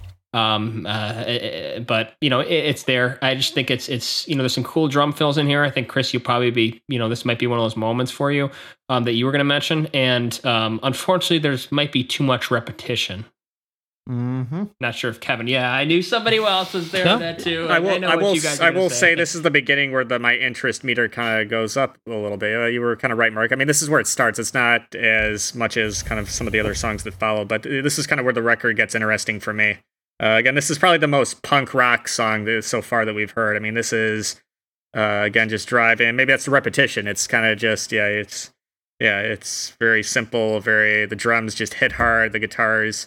Again, not being much of a punk rock guy, but I appreciate it here that they're kind of going back to the Okay, it's not it's not overly kind of yeah '90s alternative kind of bright uh, punk pop or whatever you want to. Yeah, here it, they embraced a little bit even or even earlier, even '80s, I guess you could say, where it's just I can imagine hearing this in a club, um, which I'm sure Alex you've probably heard this many Uh, well, I'm not sure how many. Did was this uh, something they included in their set list at all? Yeah, Uh, so they would have played this one acoustic, which was interesting. so, like what- I said, yeah, I mean. I mean, Yeah. they very loosely on special occasion, like if they can get the the drummer Pete, you know, if he's in town, they'll get him on the on the skins and they'll maybe play Yeah. a song from this album. But usually they never play this stuff because it really diversified the fan base at first. There were some people who absolutely loved it and thought they were geniuses for taking a chance and doing this, and some people were like, "No, we want the fast skate punk three three chord power chord Ramonesy stuff. What what's all the sad sappy shit?" You know. Even to this day, oh yeah, yeah. I mean, a lot of people That's have come nuts, yeah. co- come around, but even to this day, I uh, mean, this was a hard album for them and a hard tour, and it, it's. I, I don't know if I would say it had such a resurgence, like you know, you look at Weezer or like a Pinkerton, where everybody hated it when it first came out. But now it's considered like it- this legendary it's this record legendary now. record now. It's kind of like that. Like this is that album for that discography. So yeah, I, I will agree. There's definitely some repetitiveness. Um, not one of my favorite songs on the album, actually, even though it is the most punk rock song. And I feel like they had to kind of throw this one on there because, like, if they're doing every song like nearly impossible, that's like suicide. like, we can't do a full album of that, so we need a little bit of punk. And it's Right. interesting, Mark. You said you listened to the album that came after this, and the album's called Reactionary. And that's not just a clever name, it was in reaction to the response they got in this record, and they went back to a punk song.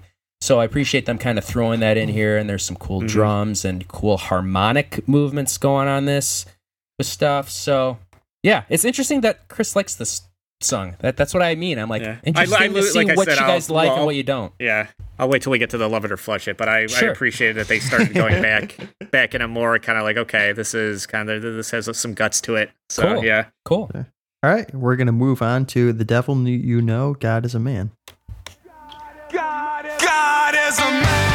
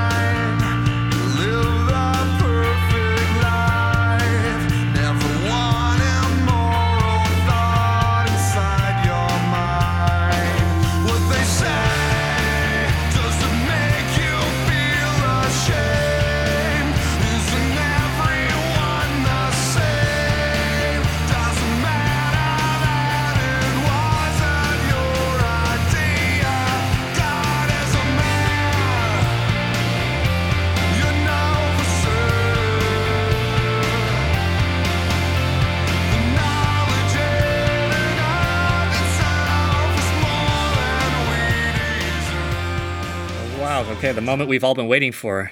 Yeah, what my is this song doing in the nine spot? I don't know, but it's pretty, it's pretty terrific though. I don't know if Alex thinks, yeah. Did you say ho- horrific or terrific? No, terrific. said Yeah, this is no. That's what I said. Yeah, the This moment we've all been waiting for. My my my one like where I legitimately like this. Yeah, this is You- the one mo- mo- uh, song on here that doesn't sound like anything else on the record. It sounds like them trying to be somebody different. I mean, yeah, just yeah. I love that chorus. That was probably that was the one thing I had marked on here. The pre-chorus going into the chorus, and the, just the way that he sings that. God is. I don't know. I just yeah. He digs It in. gets it did- he gets digs into stuck it. in my head. and I love too. that. I, I, I Yeah. just I love that. I, I love that. Yeah, just that, that topic or just that statement or whatever. I don't know. It just has a Hmm. yeah yeah. It's very different. It's got it's something that's uh, maybe that's why I like it because it's it's outside of that normal of that genre. Yeah, it's uh Cool. and the guitar playing in that kind of that like I don't know if I can't tell if it's just the higher guitar behind like the main rhythm guitar. The din din din. I just Yep. yeah, very good. I don't know. That's again where my yeah my audible sensor is just kind of went. Yeah, right, there we go. That's what I've been waiting for after after after after eight other songs. Yeah, that I just couldn't I, I couldn't distinguish between, and now it's like okay, here we go. Here's a here's a unique kind of rock song on a yeah on an otherwise kind of underwhelming record for me, and yeah, it's too bad it's in the nine spot, but yeah, I but I, I was happy when I found it though. the strangest placement for I mean the 90s Yeah. were all about putting a song like this up top and then Yeah. everything else after that is just pure filler. Like like 11 tracks of filler. Like and, and I'm not saying that this record is like that, but I mean it's just so strange for the time to come up with something that's this hooky and then to bury it. Like, like what Yeah. were they thinking? Like, I, I, I It is weird because yeah, this one just but- and I could still I was humming this even at, uh, at work, and which is a good thing. Okay, especially on a record that I wasn't crazy about. It's like okay, I found I found something. I'm gonna hold on to it. Also, uh, this is my second time. I'm going to point out a uh, a choral uh, vocalization. The way he says "idea," and there's the way that punk bands in general voice that word. I don't know. It's something weird that I get hung up on. I'll play an example where it just sounds so British to me. Leaving now would be a good idea. So me I mean, just the way that you know, it, it, it's just that that word. I don't know what it is. I, like it's just, it's like a weird thing for me. I don't know. That just the way that idea, like just it just I don't, it just sounds so British. I don't know. It's it, I don't know. Here it sounds very kind of working class. It, had, it has some muscle to it, and that's why like it's the one time where his vocals really kind of resonated with me. Uh, and like you like you said, it was kind of disappointing. This song kind of gets lost amongst all the other. Because I think it's a it's the yeah like the standout track for me. Hmm Yeah. Yeah. I, th- I, I threw my, threw my lot in here before I knew everybody was going to go wild on this song. I can just say that I agree, and that's Good. pretty much it. It's uh, this is one I was I was singing around, and uh, I replayed this one and listening to the album. That's That's fine. There's your- interesting. I, I, Yeah, there's maybe your I hook should, right there. Maybe I Yeah. shouldn't say it's interesting um, because this is the lead single on the album. Oh, was it? Oh, okay. Yeah. So I, I, I don't know if you guys they are. knew what I, I, I, don't, I don't know if you guys are just picking it because it's the single, or you actually No, I- do think it's the I had best no I, had, song. I had no idea. I genuinely Yeah. liked it. I didn't know that. I mean, it. I'm, Oh, okay. Because because I was looking on I, uh, Apple Music, it was it was one of like the starred songs on there. Yeah. Um, yeah. And I yeah. but yeah, the- it's got the hook. You, you, you with all the times, uh, yeah, that I've been complaining about hooks on here. That vocal, uh, the chorus is the hook for me. Sure. Yeah, really. I don't know what It's it is. almost just like that delivery. arena level. It is. Yeah. Yeah. Like I could, I could is see, I could see, yeah, I could see people, yeah, just, uh, yeah, just Mhm. raising their fist up. Yeah, then that's. Uh, Not Sure. quite creeping death, but I mean, come on. Yeah. sure. Well, and it's a little shorter too, clocking in at three thirty nine. yeah. Um, yeah, I mean, I love the, I love how kind of heavy the guitars can be during the chorus and sort of the opening for it, but then it totally pulls back and it's such a bass heavy verse that's moving Yep. and there's little kind of bendy arpeggio stuff kind of going on during the verses. Obviously, I love you know Trevor's melody. There's there's parts on here, and, and maybe I'm crazy to think this. Maybe I'm thinking more of uh, Trevor's hairdo around this time, where he was rocking the pompadour. Uh, but I, for some reason, I feel like I hear, and you guys kind of maybe touched on it with the wonders and the bit of the doo-woppy 50s. But I heard it a lot in Nearly Impossible. I'm hearing some like Elvis-y stuff in here, and maybe it's the lower vocal range that he has. I'll have to pay Um, attention more. But I, to it. I- it's funny that you guys mentioned that. But if you could queue up, this will be my first queue up because uh, this is one of my warm blanket, my many warm blankets on the record. But this is a big one for me. If you could actually just play from three minutes to the end of the song and really pay attention to the bass in conjunction with the vocal harmonies and the guitar choices, I feel like it's everybody's doing something totally different. But somehow it works in the final note, how it all comes right back together for the final note, just gives me chills.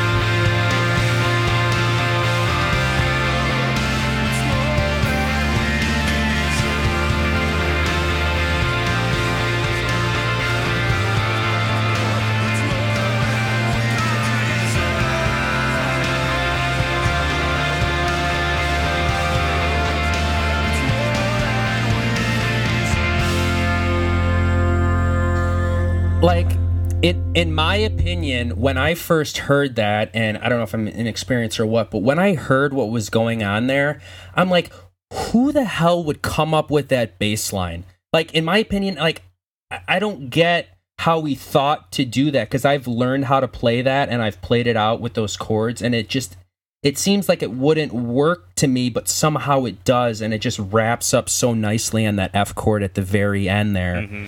And I, I, I think it's so beautiful. There's dissonance, and that's what I love. I just I think it's so intelligent, in my opinion, from a band that was probably pigeonholed for just being a typical Ramonesy three chord power chord band, and they Yeah. pull this out, and I'm like, this band had this ta- like talent all I know, buried yeah. for years, and they come out of the gate and do an album like this with all this orchestration, and it's like, who the hell are these guys? In my opinion, I know. Yeah, That's Well, why it was so say- impressive to me. that's Yeah, yeah. I mean, Alex, you brought that point. I was going to ask Kevin to play the uh, last, uh, the outro of this song because I love how it's just such a radio friendly. Uh, it- it was written to be so radio friendly, and then they include that as an outro. Like I, I like very that a fill- lot. very I really filling. Appreciate that. and very Cool. filling. Sure. All right, we're gonna go on to a pathetic.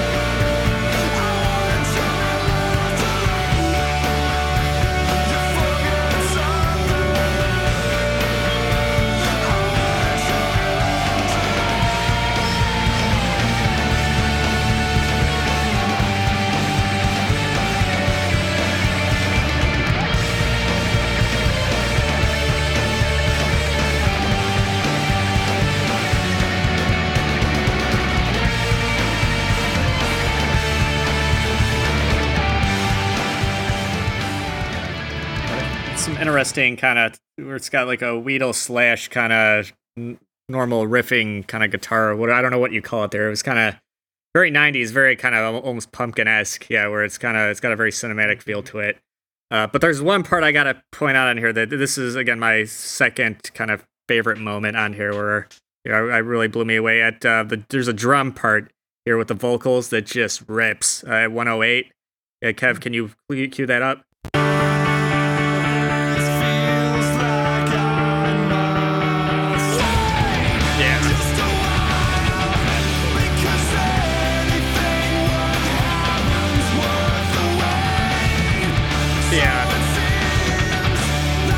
Yeah, I and heard that, and I'm like, where? back into that verse. Oh, I know. Yeah, that's like that's yeah. There's some progginess, and that's what you said, uh, Alex. Yeah, uh, that uh, the drummer. Yeah, I mean he's a metal guy, and there it Mhm. is. It almost has like a weird kind of tool vibe, and that's what I liked. I'm like, in a very uneven record for me. I loved it when they, I guess, when they weren't being punk, or it's like you know, where they're yeah, where it's like it's those kind of not what what they weren't known for. Yeah, those those are the moments that really stood out. But I love that. I mean, I don't know how even being a punk rock guy, I don't know how you can love that, but. Yeah, but it just yeah that just hits. It's filling, and even with the vocals, where he's almost yelling, it's like that hardcore kind of screaming there. It's like okay, that's what we want. Okay, there's that muscle and that kind of down in the dirt. Yeah, hmm. It's that a I've great been. example too of Yeah. that '90s trope of the palm muted guitar, like chick chick chick chick. You know, Yeah, it just yeah. lines up right. but the with drums are the though, yeah, drums, just that drums beat are just oh man. Cool. If you want to, All right. Well, Oh, Kev, did- going Kev, did you not have oh, anything? yeah. Personally, no. I was gonna leave this one for uh, the uh, track Right. by track. Fair enough. Or the, okay. uh, love it or flush it, I should say. cool. We can move on. But Sounds Yeah. like the ump wants to go home. not necessarily. He's got to get not up early. strike, strike, strike. All right, no. Uh, we're gonna move on to Lost.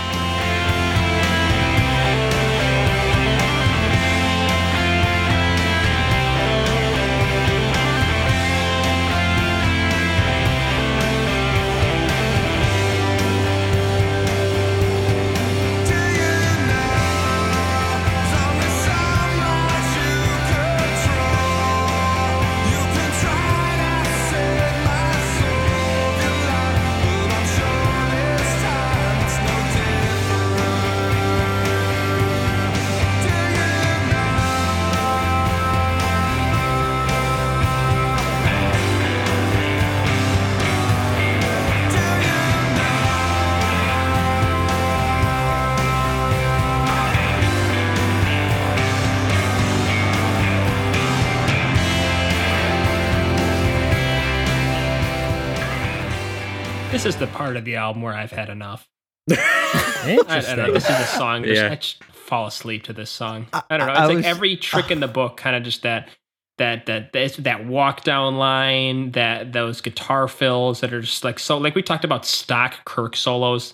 This is like stock semisonic '90s, just put together a, a song because we need 15 songs on our album because for some reason 11 won't won't do. Hmm. I got to listen I- to more I hate- semisonic.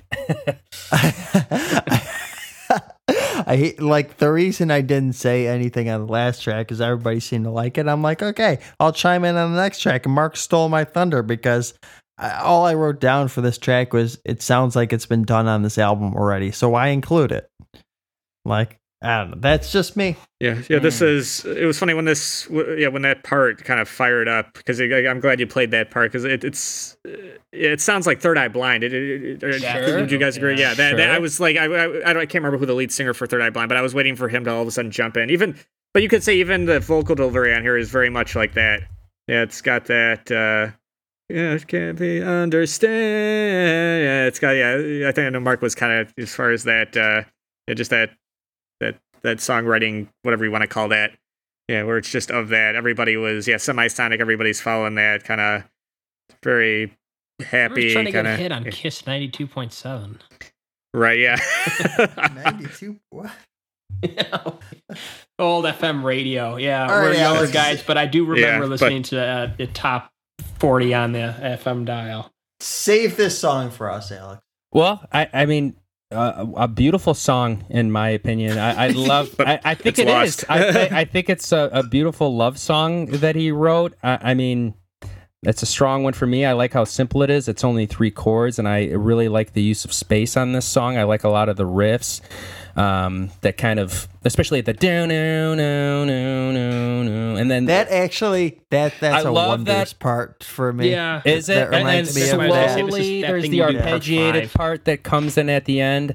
I mean, I don't know. I, I think it's strong. I like the guitar solo. Actually, it's simple. This is where they're actually doing some pentatonic on the five and seven here, but for some reason it's short and it's sweet and it kind of, if anything, it- echoes the the vocal melody there. And I think it just sits perfect. It's a nice break, and you know, it works for you me. know what's you know it's funny. I gotta I gotta chime in quick. Uh, yeah, that little guitar part that uh, you were trying to uh, recreate, Alex, you, it almost made me think of the end of uh, Black Hole Sun by Soundgarden. Where and then yeah, then, Hmm. yeah, Interesting. which I don't know if that's where they got, but I don't know that that maybe just the way that you sang it, it kind of made me. And who knows? Maybe that was. I'm sure they were probably listening to Soundgarden. Maybe. Yeah, like Sure, every yeah, everyone was. Yeah. yeah. All right, well, we're gonna continue on a run in circles.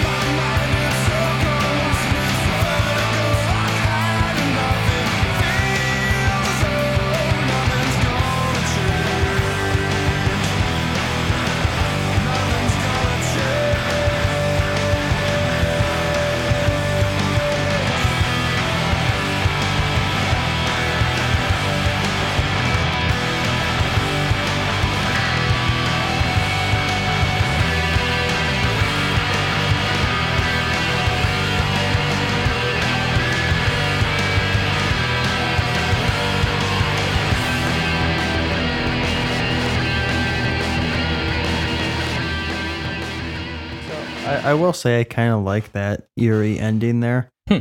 But this is uh, part two of songs I feel were already done on this album, especially with that vocal melody. It's that same when I was talking about the peaks and the valleys. It just feels. It just feels like it. It reminds me of Heart of Hearts, kind of part two. Hmm. And yeah, I, I don't know. I'll throw in that I like that seven four part, uh, that four four three four breakdown. Pretty cool. I It think. is weird. Um, Yeah, it's almost it's a very odd time signature. I know I was gonna. Yeah. I didn't know if any. of- I'm sure. Well, I'm sure you guys would have noticed it, but yeah. yeah, and, and Yeah. I, I, I, I do like the um, you know, the the inclusion of it on the back half of the album here, just kind of like they're willing to explore, I suppose. Uh, but this is another song for me that not just ten percent faster, like. 50% faster, I think it would have been really killer. I mean, to have something like that, they didn't have to stray completely away from what, what made them who they were.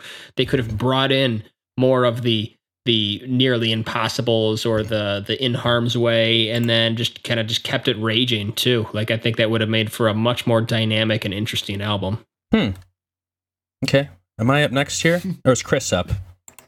Uh, yeah, I, I was just, just going to comment on that part that Kevin played. I uh, yeah, I just love how the guitar drives there, uh, and even that weird little kind of soloing he's doing in there has kind of, I think pretty much Kurt Cobain kind of brought that in as far as the simple, kind of memorable like little guitar solo, if you want to call. You could even call it a solo riff.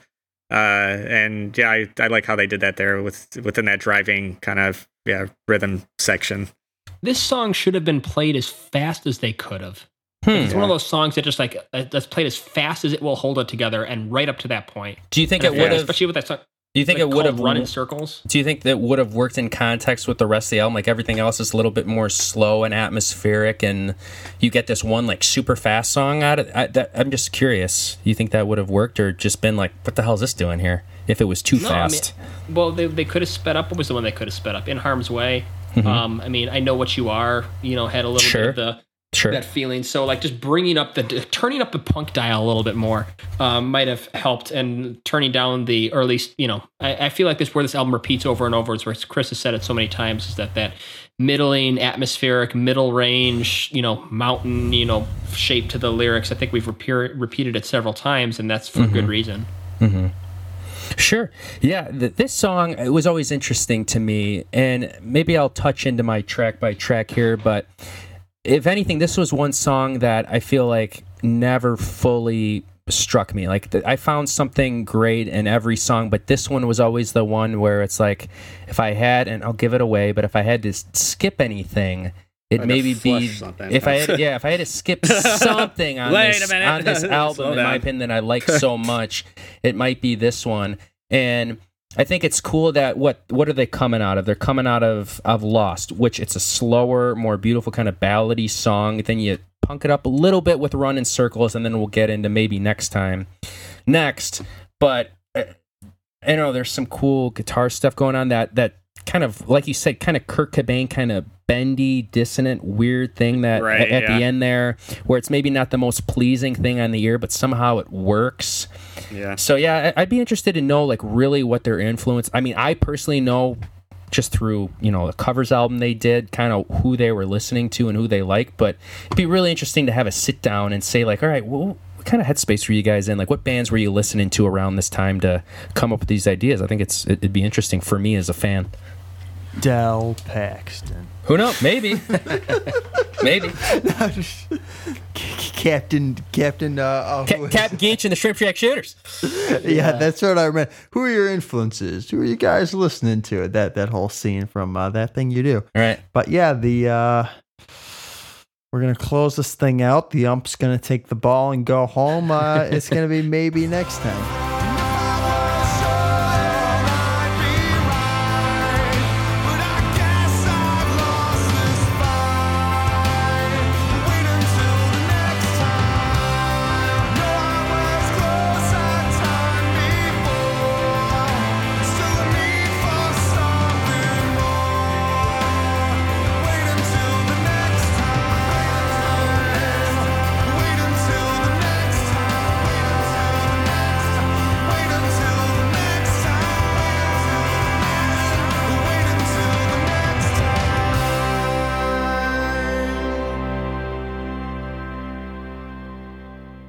Take it away, Alex. Yeah, sure. Well, one thing that I remember hearing about this song, and it might be kind of a weird thing to mention, and, and I don't know, maybe the en- some of the engine more the engineer-minded guys can comment on this, but the way the song starts off, where it just comes in with Pete on that fill, and then he starts kind of cruising on the ride a little bit until the guitar comes. When I heard that for the first time with my headphones, I thought this is one of the sweetest drum sounds I've ever heard ever. I just I think it sound like the drum tones on this song or this record, this song maybe particular, is amazing. I, it sounds so warm and crisp, and nothing's clipping. It, it's just all like wrapped up perfectly here. And I, I think this is like a great closer. I love. I feel like this could be like the final scene. Uh, you mentioned like those '90s movies, like a She's All That, or uh, I don't know what else you could say. What's another movie like a Clueless or something like that, where it's kind of like a love sort of 90s high school romantic movie, and this is kind of the final song at the end of the movie, like at the dance, and it kind of wraps everything up like an American Pie or something. It just, I think it Oh, wraps. That's a stretch. well, I mean, I, I get. I, I don't, know if it's not pervy or nothing like that, but it's like that kind of night. I, I can see where the '90s kind of comes in on this song, particularly like the high school kind of dance, coming of age movie where it just kind of wraps up and puts a bow on it. It's like, ah, that's the end of the record. I think it's like a great closer, and I love Yeah, that. That chorus is just so catchy and sweet to me. yeah, yeah. I, I found what I was looking for. Yeah, the uh, so there's a clean part in here uh, that you can kind of hear in the part Kevin played, but the but the, there there are a few mo- moments on here where it's standalone. Uh, around 128, where it kind of reminded me of Iris from um, the Goo Goo Dolls, like their one massive hit. If you could. Uh,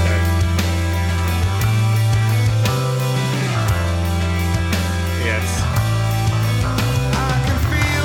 It's that six eight time signature. Kind Yeah, of that helps too. that feeling. Yeah, that was kind of interesting, though. A little der- uh, derivative because again, he's kind of yeah, kind of yoinking it from. I mean, yeah, the Goo Goo Dolls did it better, but uh, yeah, you can't. Yeah, uh, if, if I'll give anything, the vibe of this song is very much kind of uh, almost like an ending. Yeah, kind of kind of real. Uh, but again, yeah, it still kind of pulls very heavily on its influences, which kind of unfortunately turns me off a little bit. But that's just me. Anybody else want to jump in? feel- this does feel like a closer to me. I actually, and I will also give them another guts point here uh, for a closing their their album with a ballad, uh, something that probably made people faint back in the day. I don't know. you know, I could see, I could see like you know, big huge fans of this band that didn't want them to change at all, and and like, okay, all right, maybe this last song will have something for me. And nope, you get slapped across the face with a, a ballad. But I kind of, I kind of like that. Like, oh yeah, you thought you were gonna give you something for the last song. Ballad, no, that's what you get. And- but you know they, It's they like do another it helping well. of sweets. like, just like I, I've Yeah. had enough. A little cold and calculated. I, I, I, I like I like it. I, I I actually really don't mind this song. It does remind me of those kinds of '90s uh, ballads, but it, you know, good good on them for taking the chance here. Yeah, take a shot every time we say have said 90s on this show. Yeah, I think you'll be uh, you'll be on your way to the hospital. Yeah. anyway, Well, I guess it's time then. Yeah. And now, love it or flush it. Okay, well, tonight's order for the Love It or Flush It, I, I'm, I'm sure you guys have felt we spent enough time on this album at this point, so we can rush through these if you want. But order tonight is myself, Mark, Chris, and Kevin. Um, I mean, obviously, you guys know my love for this record, so I'll try to be pretty objective about it if I can. But uh, Overcome, I, you know, I, I love this song. There's definitely some songs on this album that you know I- I'll, I'll be completely honest about, and, and not say I love everything even though I love most of it, but this one I really do love, and I, I love how it kind of opens up. And you know, if I was, it- it'd be interesting to me because I can come to this album in retrospect. Like I discovered this band in 2010. So like they had already broken up and reunited at this point. So I wasn't like a diehard fan in the 90s and then this came out of nowhere and I'm like what the hell is this? Like I was able to go back and listen to everything and you know, I like, you know, Smashing Pumpkins and Psychedelic Furs and The Cure and a lot of this atmospheric kind of loves, not love, but like ballady kind of British stuff. And I feel like that's why I appreciate a lot what's going on here. So this is kind of more punk one in my opinion, and I think it's a good opener. So, Mark? Uh, love. Pretty simple. Like it's a decent opener. I I don't mind it. It's the kind of song that um, grow grew on me a few times, so it wasn't a uh, you know a negative in any way. I don't think I had really any bad things to say about it. Cool. Chris? uh, yeah, I can't be as objective as you guys are, and I'm actually gonna kind of. Gonna, gonna, gonna scorch the earth a little bit here. Uh, yeah, just flush. Yeah, the first five songs. Wow. Yeah, just in the, the yeah. Man, I can't wait to right. hear what Chris's pick is for the bonus album. The anger level.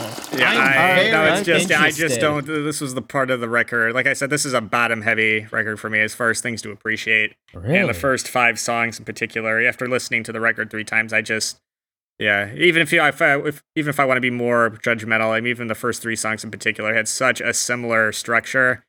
Yeah, that I just got kind of irritated and just kind of tuned them out.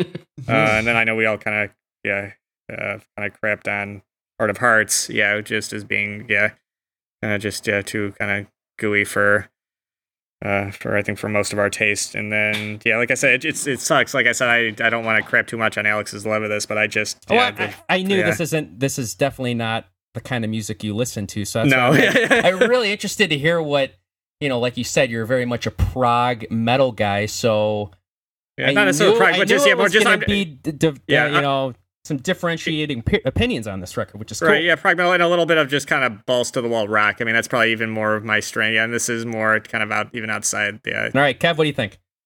Uh, I'm gonna give this a love. I like the how it ends. I especially like the integration of the effects and the atmosphere at the end. Nice. Okay. We'll move on to In Harm's Way. And this one, you know, while I have moments of it that I love, if I'm going to play by the rules, because I got to terminate one and I got to flush one, this is going to be a flush for me, honestly. Uh, I, I, if I had to, it, it, it, it's, yeah, it's so, right. it's, Take that flush. it's it's so it's so hard for me to do that because I love this album so much. But I, I often put In Harm's Way and Burden. I really associate them uh, with themselves and and or with each other. And I think Burden is the stronger of the two. So if I got a flush one, that's the one I'm gonna pick. So Mark, Ah, this is uh wow. I I didn't expect that um because I am going to buy this song. Mm.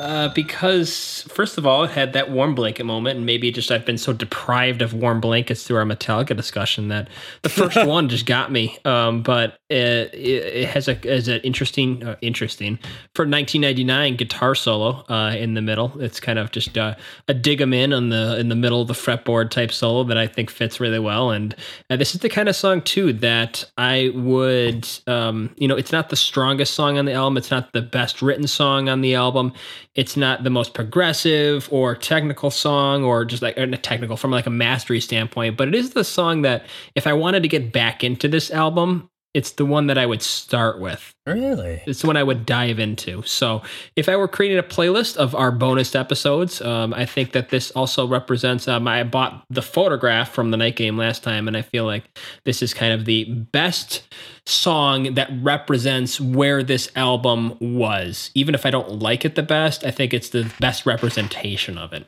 Sure. Uh, where are we at here, Chris? Well, we already know where Chris is gonna Yeah. be. So, beef is coming.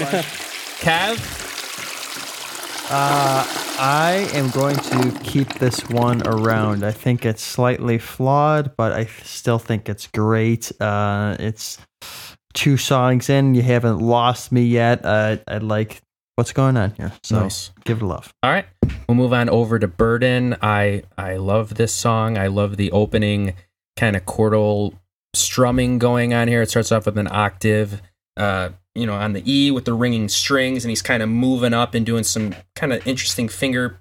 That's the thing. I, I want to send you guys this guy. They played in Boston, and somebody filmed the acoustic show of Trevor and Scott playing this whole entire album from like five feet away, and you can really see what they're doing, and that really made me appreciate it because it's like you know, Scott's shredding all over the place. He's playing these really cool leady stuff. He's playing a lot of, he's playing both the guitar and the bass stuff kind of at the same time. He's adding new stuff in. He's doing the background vocals. So it's like really watching these guys do it is really impressive to me. So that's what did it for me. And I, I really like what's going on with this one. I love the chorus and it's stronger than In Harm's Way, in my opinion. So I'm going to keep it around. Mark? Yeah, that's one I had to go back and listen to silently just to be reminded of uh, what it was. Never a good sign. And yeah, I remember this one. It was boring. I just think this song is boring. Um, so, you know, violins notwithstanding, give it a flush.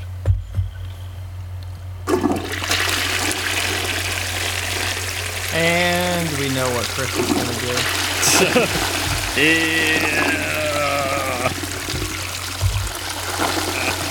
I'm gonna I'm going to keep this one around. I'm gonna Ugh. give it a love. We're gonna I throw you the rubber love. glove.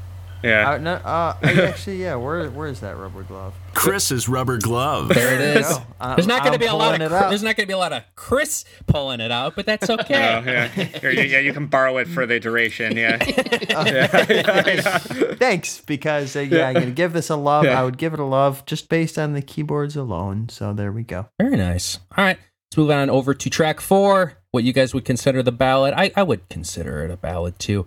Uh, Everyone hates a know-it-all. This is a, a lot of warm blankets going on in this one. Uh, I, I had you kind of play that extended part at the very end with the harmonies kind of meshing and falling in. Mark seemed to think that that was a typical thing of the era. Very possible. Uh, I, I I don't know. For me, I, I really liked how that worked.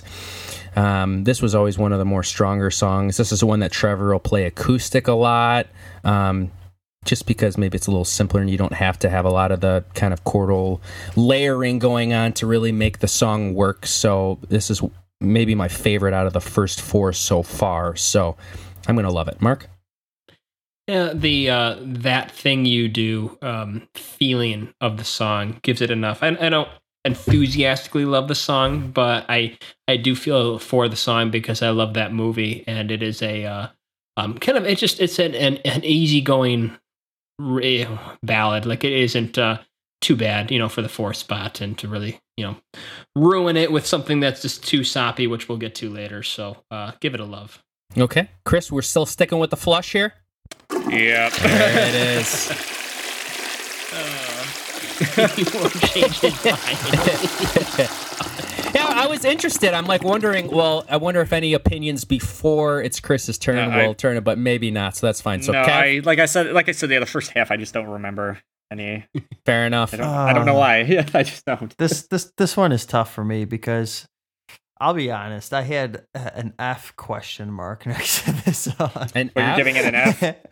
Should I give it an like, F? No, like like a f- Oh. like a flush. Oh, you know? okay. Oh. flush flush question mark and I, I just the this the that thing you do connection save it for me ah, I don't know I just not even a connection, I t- just something I made up. yeah That's I know wild. I, I never I, put I that tend together, to group but- this song with Heart of Hearts and that's not a good thing so I I guess I got to stick with the flush Okay.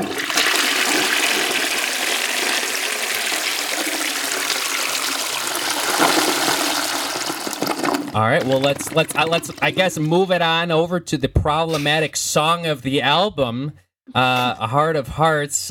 I I, I love the song. I, I like what's going on, and then I love the bass playing. I love that Scott's doing a lot of cool leady stuff on this song, where the guitars are sort of taking a back seat, and there's definitely some. stop trying to convince us. Well, that's come on let us turn the key That- Let us- Oh, we're not- we're well, okay, that's fine. Yeah, I mean, I love this song. Yeah, So, we're not Mark, removing our boot from its butt. Yeah. fair enough. Mark Yeah, sucks. sucks. Okay. is that the What does T that mean? do I give no, it the it's T A flush. I'm saving Oh, the okay. All right. Well, we know No, it is that.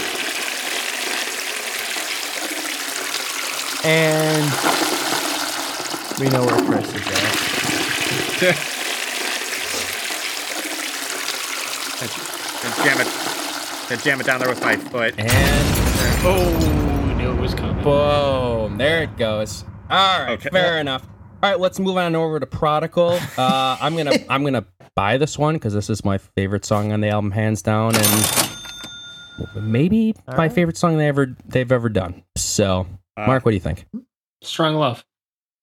Thanks for the Okay. turnaround. I appreciate the uh, acknowledgement of where this album was going. And Chris? the What, did- to turn it Uh, Didn't you say the yeah, I'm first five, Chris, or is this one he's starting to come back a little bit?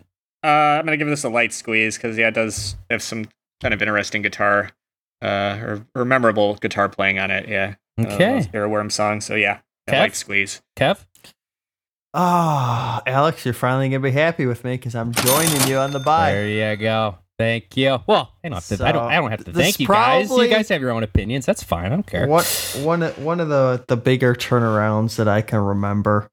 Um, actually, maybe not if we go back through the the albums that we've done, but never have I gone from loss of interest to now I'm interested so fast. And this song uh, had to be pretty strong to do that, and it came through. Okay, fair enough. We'll move on over to Nearly Impossible. This is the longest song on the album. I will agree there maybe well, I don't know. When I hear it it doesn't seem too long, but I guess coming from your guys' opinions or I guess uh headspaces I could see where you might think that. But I don't know, I like that it's a lot slower and I'm getting some very kind of Elvis-y croony stuff going on in the song and I love the very end of the song. I was going to have you kind of play it out, but the way Trevor's voice kind of falls down perfectly uh, to just fade the song out. It's just one of my earworms and my warm blankets on the elm, so I'm going to love it. Mark? No. I hate to be I don't so contrarian about it. I don't that's it- fine. it- I mean, eh, despite the a lot to lose uh, callback or, or vibes that I get out of it, and you know the, the decent uh, you know solo and the way it's structured, I just think about that highly improbable, you know, just nearly impossible. Like it's it's just so weak and spacious. I just feel like. Uh, I mean, maybe it'd make a great. I could see why they did this acoustic because that would be that kind of thing. But it's just kind of one of those musical things I dislike a lot, or just kind of like those post-chorus breakdowns Hmm. that just, yeah, I, I don't know. It's like a a musical um aesthetic I, I strongly dislike. I didn't say anything about it in the track by track, but I do not like it. You did mention you're not a 90s guy, so No, maybe that's where it's all. falling in. Uh, Chris, are we back on the flush train after the one uh, break Uh, break here? see. Nearly impossible, highly improbable that I'm not going to set this on fire. Yeah. Uh, yeah, it's uh it's done. Get it rid of it. Oh, Push the oh, button. it's, a, it's, it's, it's Oh, a this- this one's a T. button. T. I'm sorry. Yeah. Five flushes, I'll squeeze in a T. Yeah. Ah, Yeah. was- Yeah, yeah, yeah my uh yeah, not a, not a good day. Yeah. That's For me, okay. I know. I'm, I'm excited for the electro pop album or whatever you got coming down the pike. So that'll be fun. All right, let's move on over Yeah. to Kev on this one. Uh, I'm gonna give it a light squeeze. Light squeeze. It, it it does feel like that kind of uh '90s power ballad, um, but there are parts about it that I like, so we're gonna keep it on here. Cool. All right, we'll move it on over to I Know What You Are. Uh, I'll give this one a light squeeze, actually. This one, even though it's a little bit more kind of on the, the punk tip compared to the rest of the stuff, and I can see it kind of woke you guys up a little bit, and you like that one. Just because I don't know, for me, it didn't really do too too much for me. I well, it does, but there's a lot of repetitiveness kind of going on with the vocals and the "I know what you are, I know what you like." That part, in my opinion, goes on a little long. So, uh, it's still cool enough for me to to dig it, but not one of my favorites. So I'll, I'll save it. Mark, Uh, a strong love from me might be maybe a little bit wishful thinking. You know, maybe it's a, uh, um, I don't know. It, it, it, it, it's just, you know, more of what I would like on the album, or at least not that I dislike the atmospheric stuff, but I wish they would have balanced it a bit more with uh, a callback to their older uh, or their roots, I suppose. So a strong love, even if it isn't as good as that, it still is more of what I would like on the album. cool. Chris, what do you think? Uh, yeah, gonna give it a very mild love. Yeah, because again, it's kind of yeah. Again, this is the point in the record that really kind of piqued my interest. Like, okay, now Hmm. we're getting into more familiar territory. Nice, Kev. Oh yeah, All right, I'm gonna give this a love as well. Yes, it's a little bit repetitive, but the energy is top notch in this song. So yeah, All right, we'll move on over to the single on the record, and I think all you guys really dug this one, so I can see maybe where this one's going. But uh, I normally I would buy this one, but I just Prodigal's too close to me, so I had to do it. But I mean, this is the strongest of loves for me. I think it's was deservedly a single, and I think it works. So, Mark, Uh, yeah, I would have bought this as well, but I just uh, wanted to. Thought In Harm's Way had a little bit more representation of the album. This kind of stands on its own, uh, not to its detriment. So strong love. cool, Chris. uh, yeah, I'm buying this one. There yeah, it that is. was Oh. yeah, that was the He likes song the where single. like I do. Yeah, that's the one part. Where it's like, oh yeah, I like the song that everybody, I guess, who else knows the song. Yeah, so it's and this is not a deep cut record for for me. yeah, go ahead. But Sure. uh, yeah, it's just a muscular chorus. Yeah, this is where I feel really where they probably the most unique song on the record, where it doesn't sound like they're pulling from any specific kind of. Not that the influences aren't there, but it's there that they're, they don't lie. They aren't. They don't pack it on as heavy as they do in the rest of the album. Yeah. All right, Kev. Uh, I think it's obvious that I'm going to give this a strong love as well. Cool. All right. Well, what are we moving on to next? Uh, apathetic. Dig this one a lot. This one is kind of similar. I, I associate this one with Prodigal a lot for me. So I, I dig it a lot. And it's a little bit shorter, which is, you know, shorter the better, I guess, for me, especially coming out of seven minute Metallica territory for a while. I, it works for me. So I'll give it a, I'll give it a love mark. Uh, Strong Love Again. Um, this is the song that uh, displays a little bit of the hardcore influence. I Mhm. like that. So, Yeah, especially those slammy verses for sure. Chris? Uh, yeah, another strong love. Yeah, just yeah, the drumming on here and just those kind of hardcore ele- elements that I, thought were really cool. I'm glad they kind of brought that in. Yeah, kind of saved uh, a, it a little bit for me. Hmm. There you go. Kev?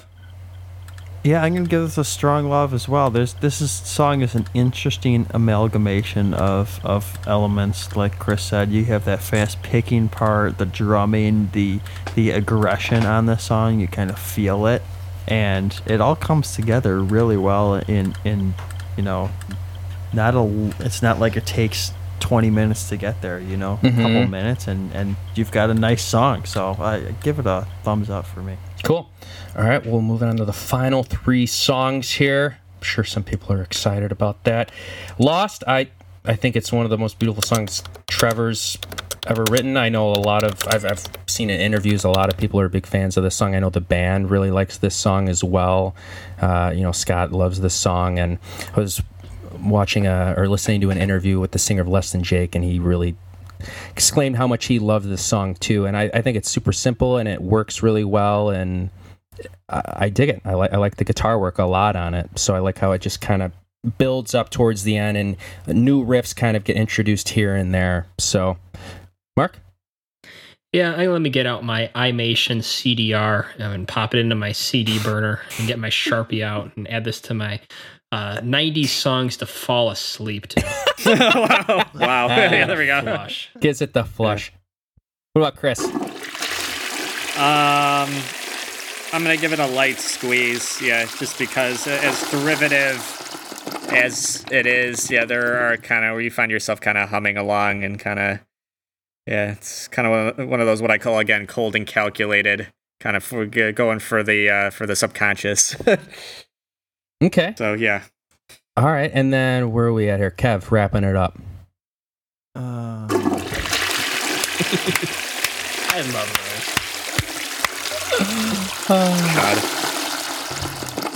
All right. Okay. Final two songs. Run in circles. Again, damn the rules of the show, but I, it's about that time. I got to tee one of them, so this is going to be the one it is. I hate to do it. Don't want to do it. But that's that's what it does for me. So, Mark? Uh, Alex and I have some very contrary opinions on this record. I'm Yeah. looking at the the. It's I strongly love this song. I wish it would be f- sped up a bit. I wish they would have, uh, I guess, put this song on speed dial or speed. You know, like it really would have uh, been a a great rager. Uh, I think you can see where I'm going. So uh, Yeah. give it a strong love.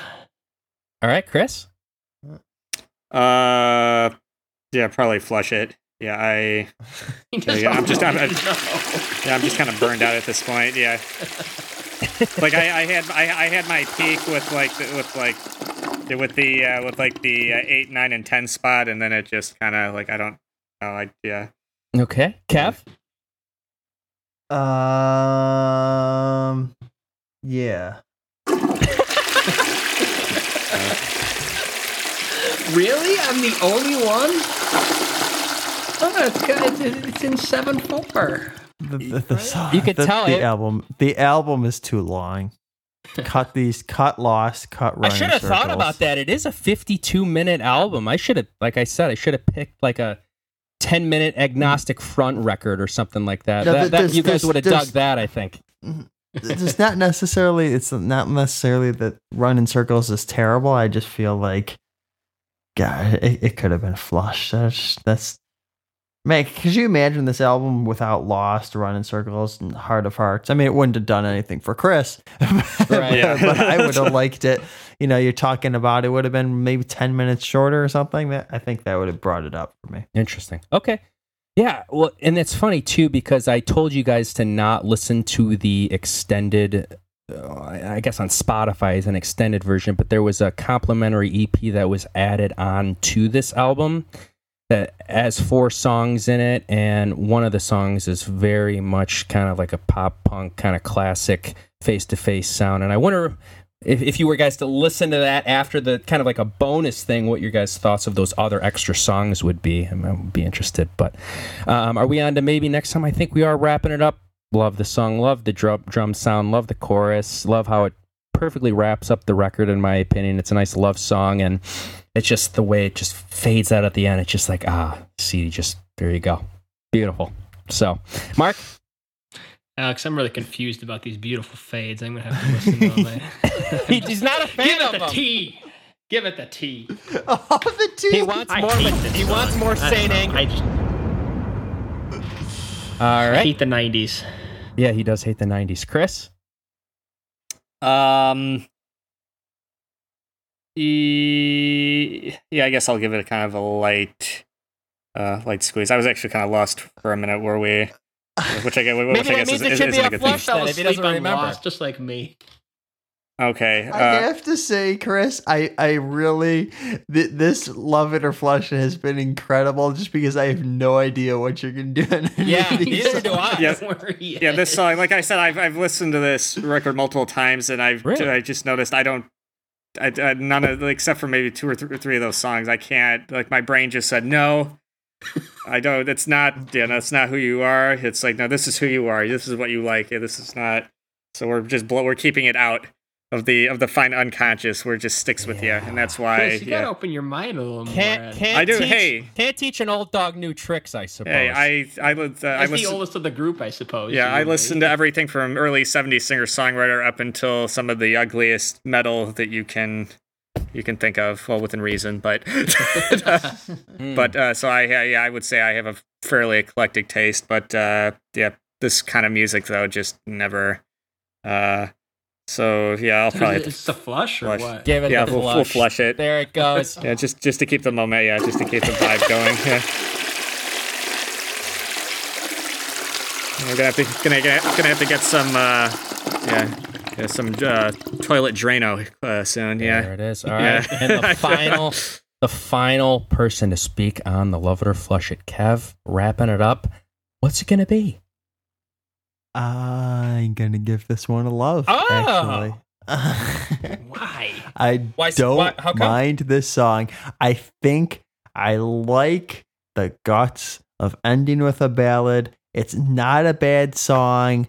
Just just take yourself out of the '90s for a second. It's just not a bad song. That that's what it is. Just just remove the song Yeah, from your I mean- hate of I the mean- '90s. I mean, and, and bear in mind, This this is is see maybe next time.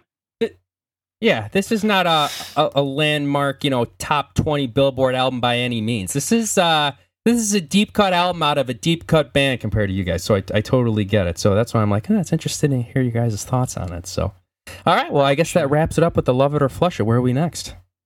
Yeah, I appreciate your passion for this album, Alex. And I will say that even though if there were um, points on this album that I did like enough to go on and look at uh, some of their other songs, which were nothing like this, but I, you know, at, least if I didn't, you know, if I'm not going to, uh, you know, put this album on my wall or rush out to buy the uh, the, the record or whatever, like I, I at least got into a band um, that maybe I'm not going to pull up every time, but uh, you know, I think they, they offer a lot when it comes to uh, the the skate punk mid '90s scene.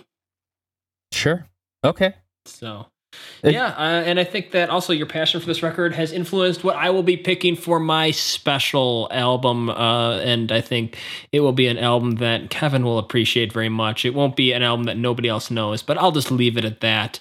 Uh, we will be picking up next time with uh, Pink Floyd. Can't wait. Can't wait to da- take a trip back to 1967. I'm always getting my years wrong. Is it 67 Piper at the Gates of Dawn? Uh, yeah, Something like 67. yeah, so that was Okay. right. Yeah. Yeah, taking a trip back in time to see Syd Barrett. That's going to be a good one.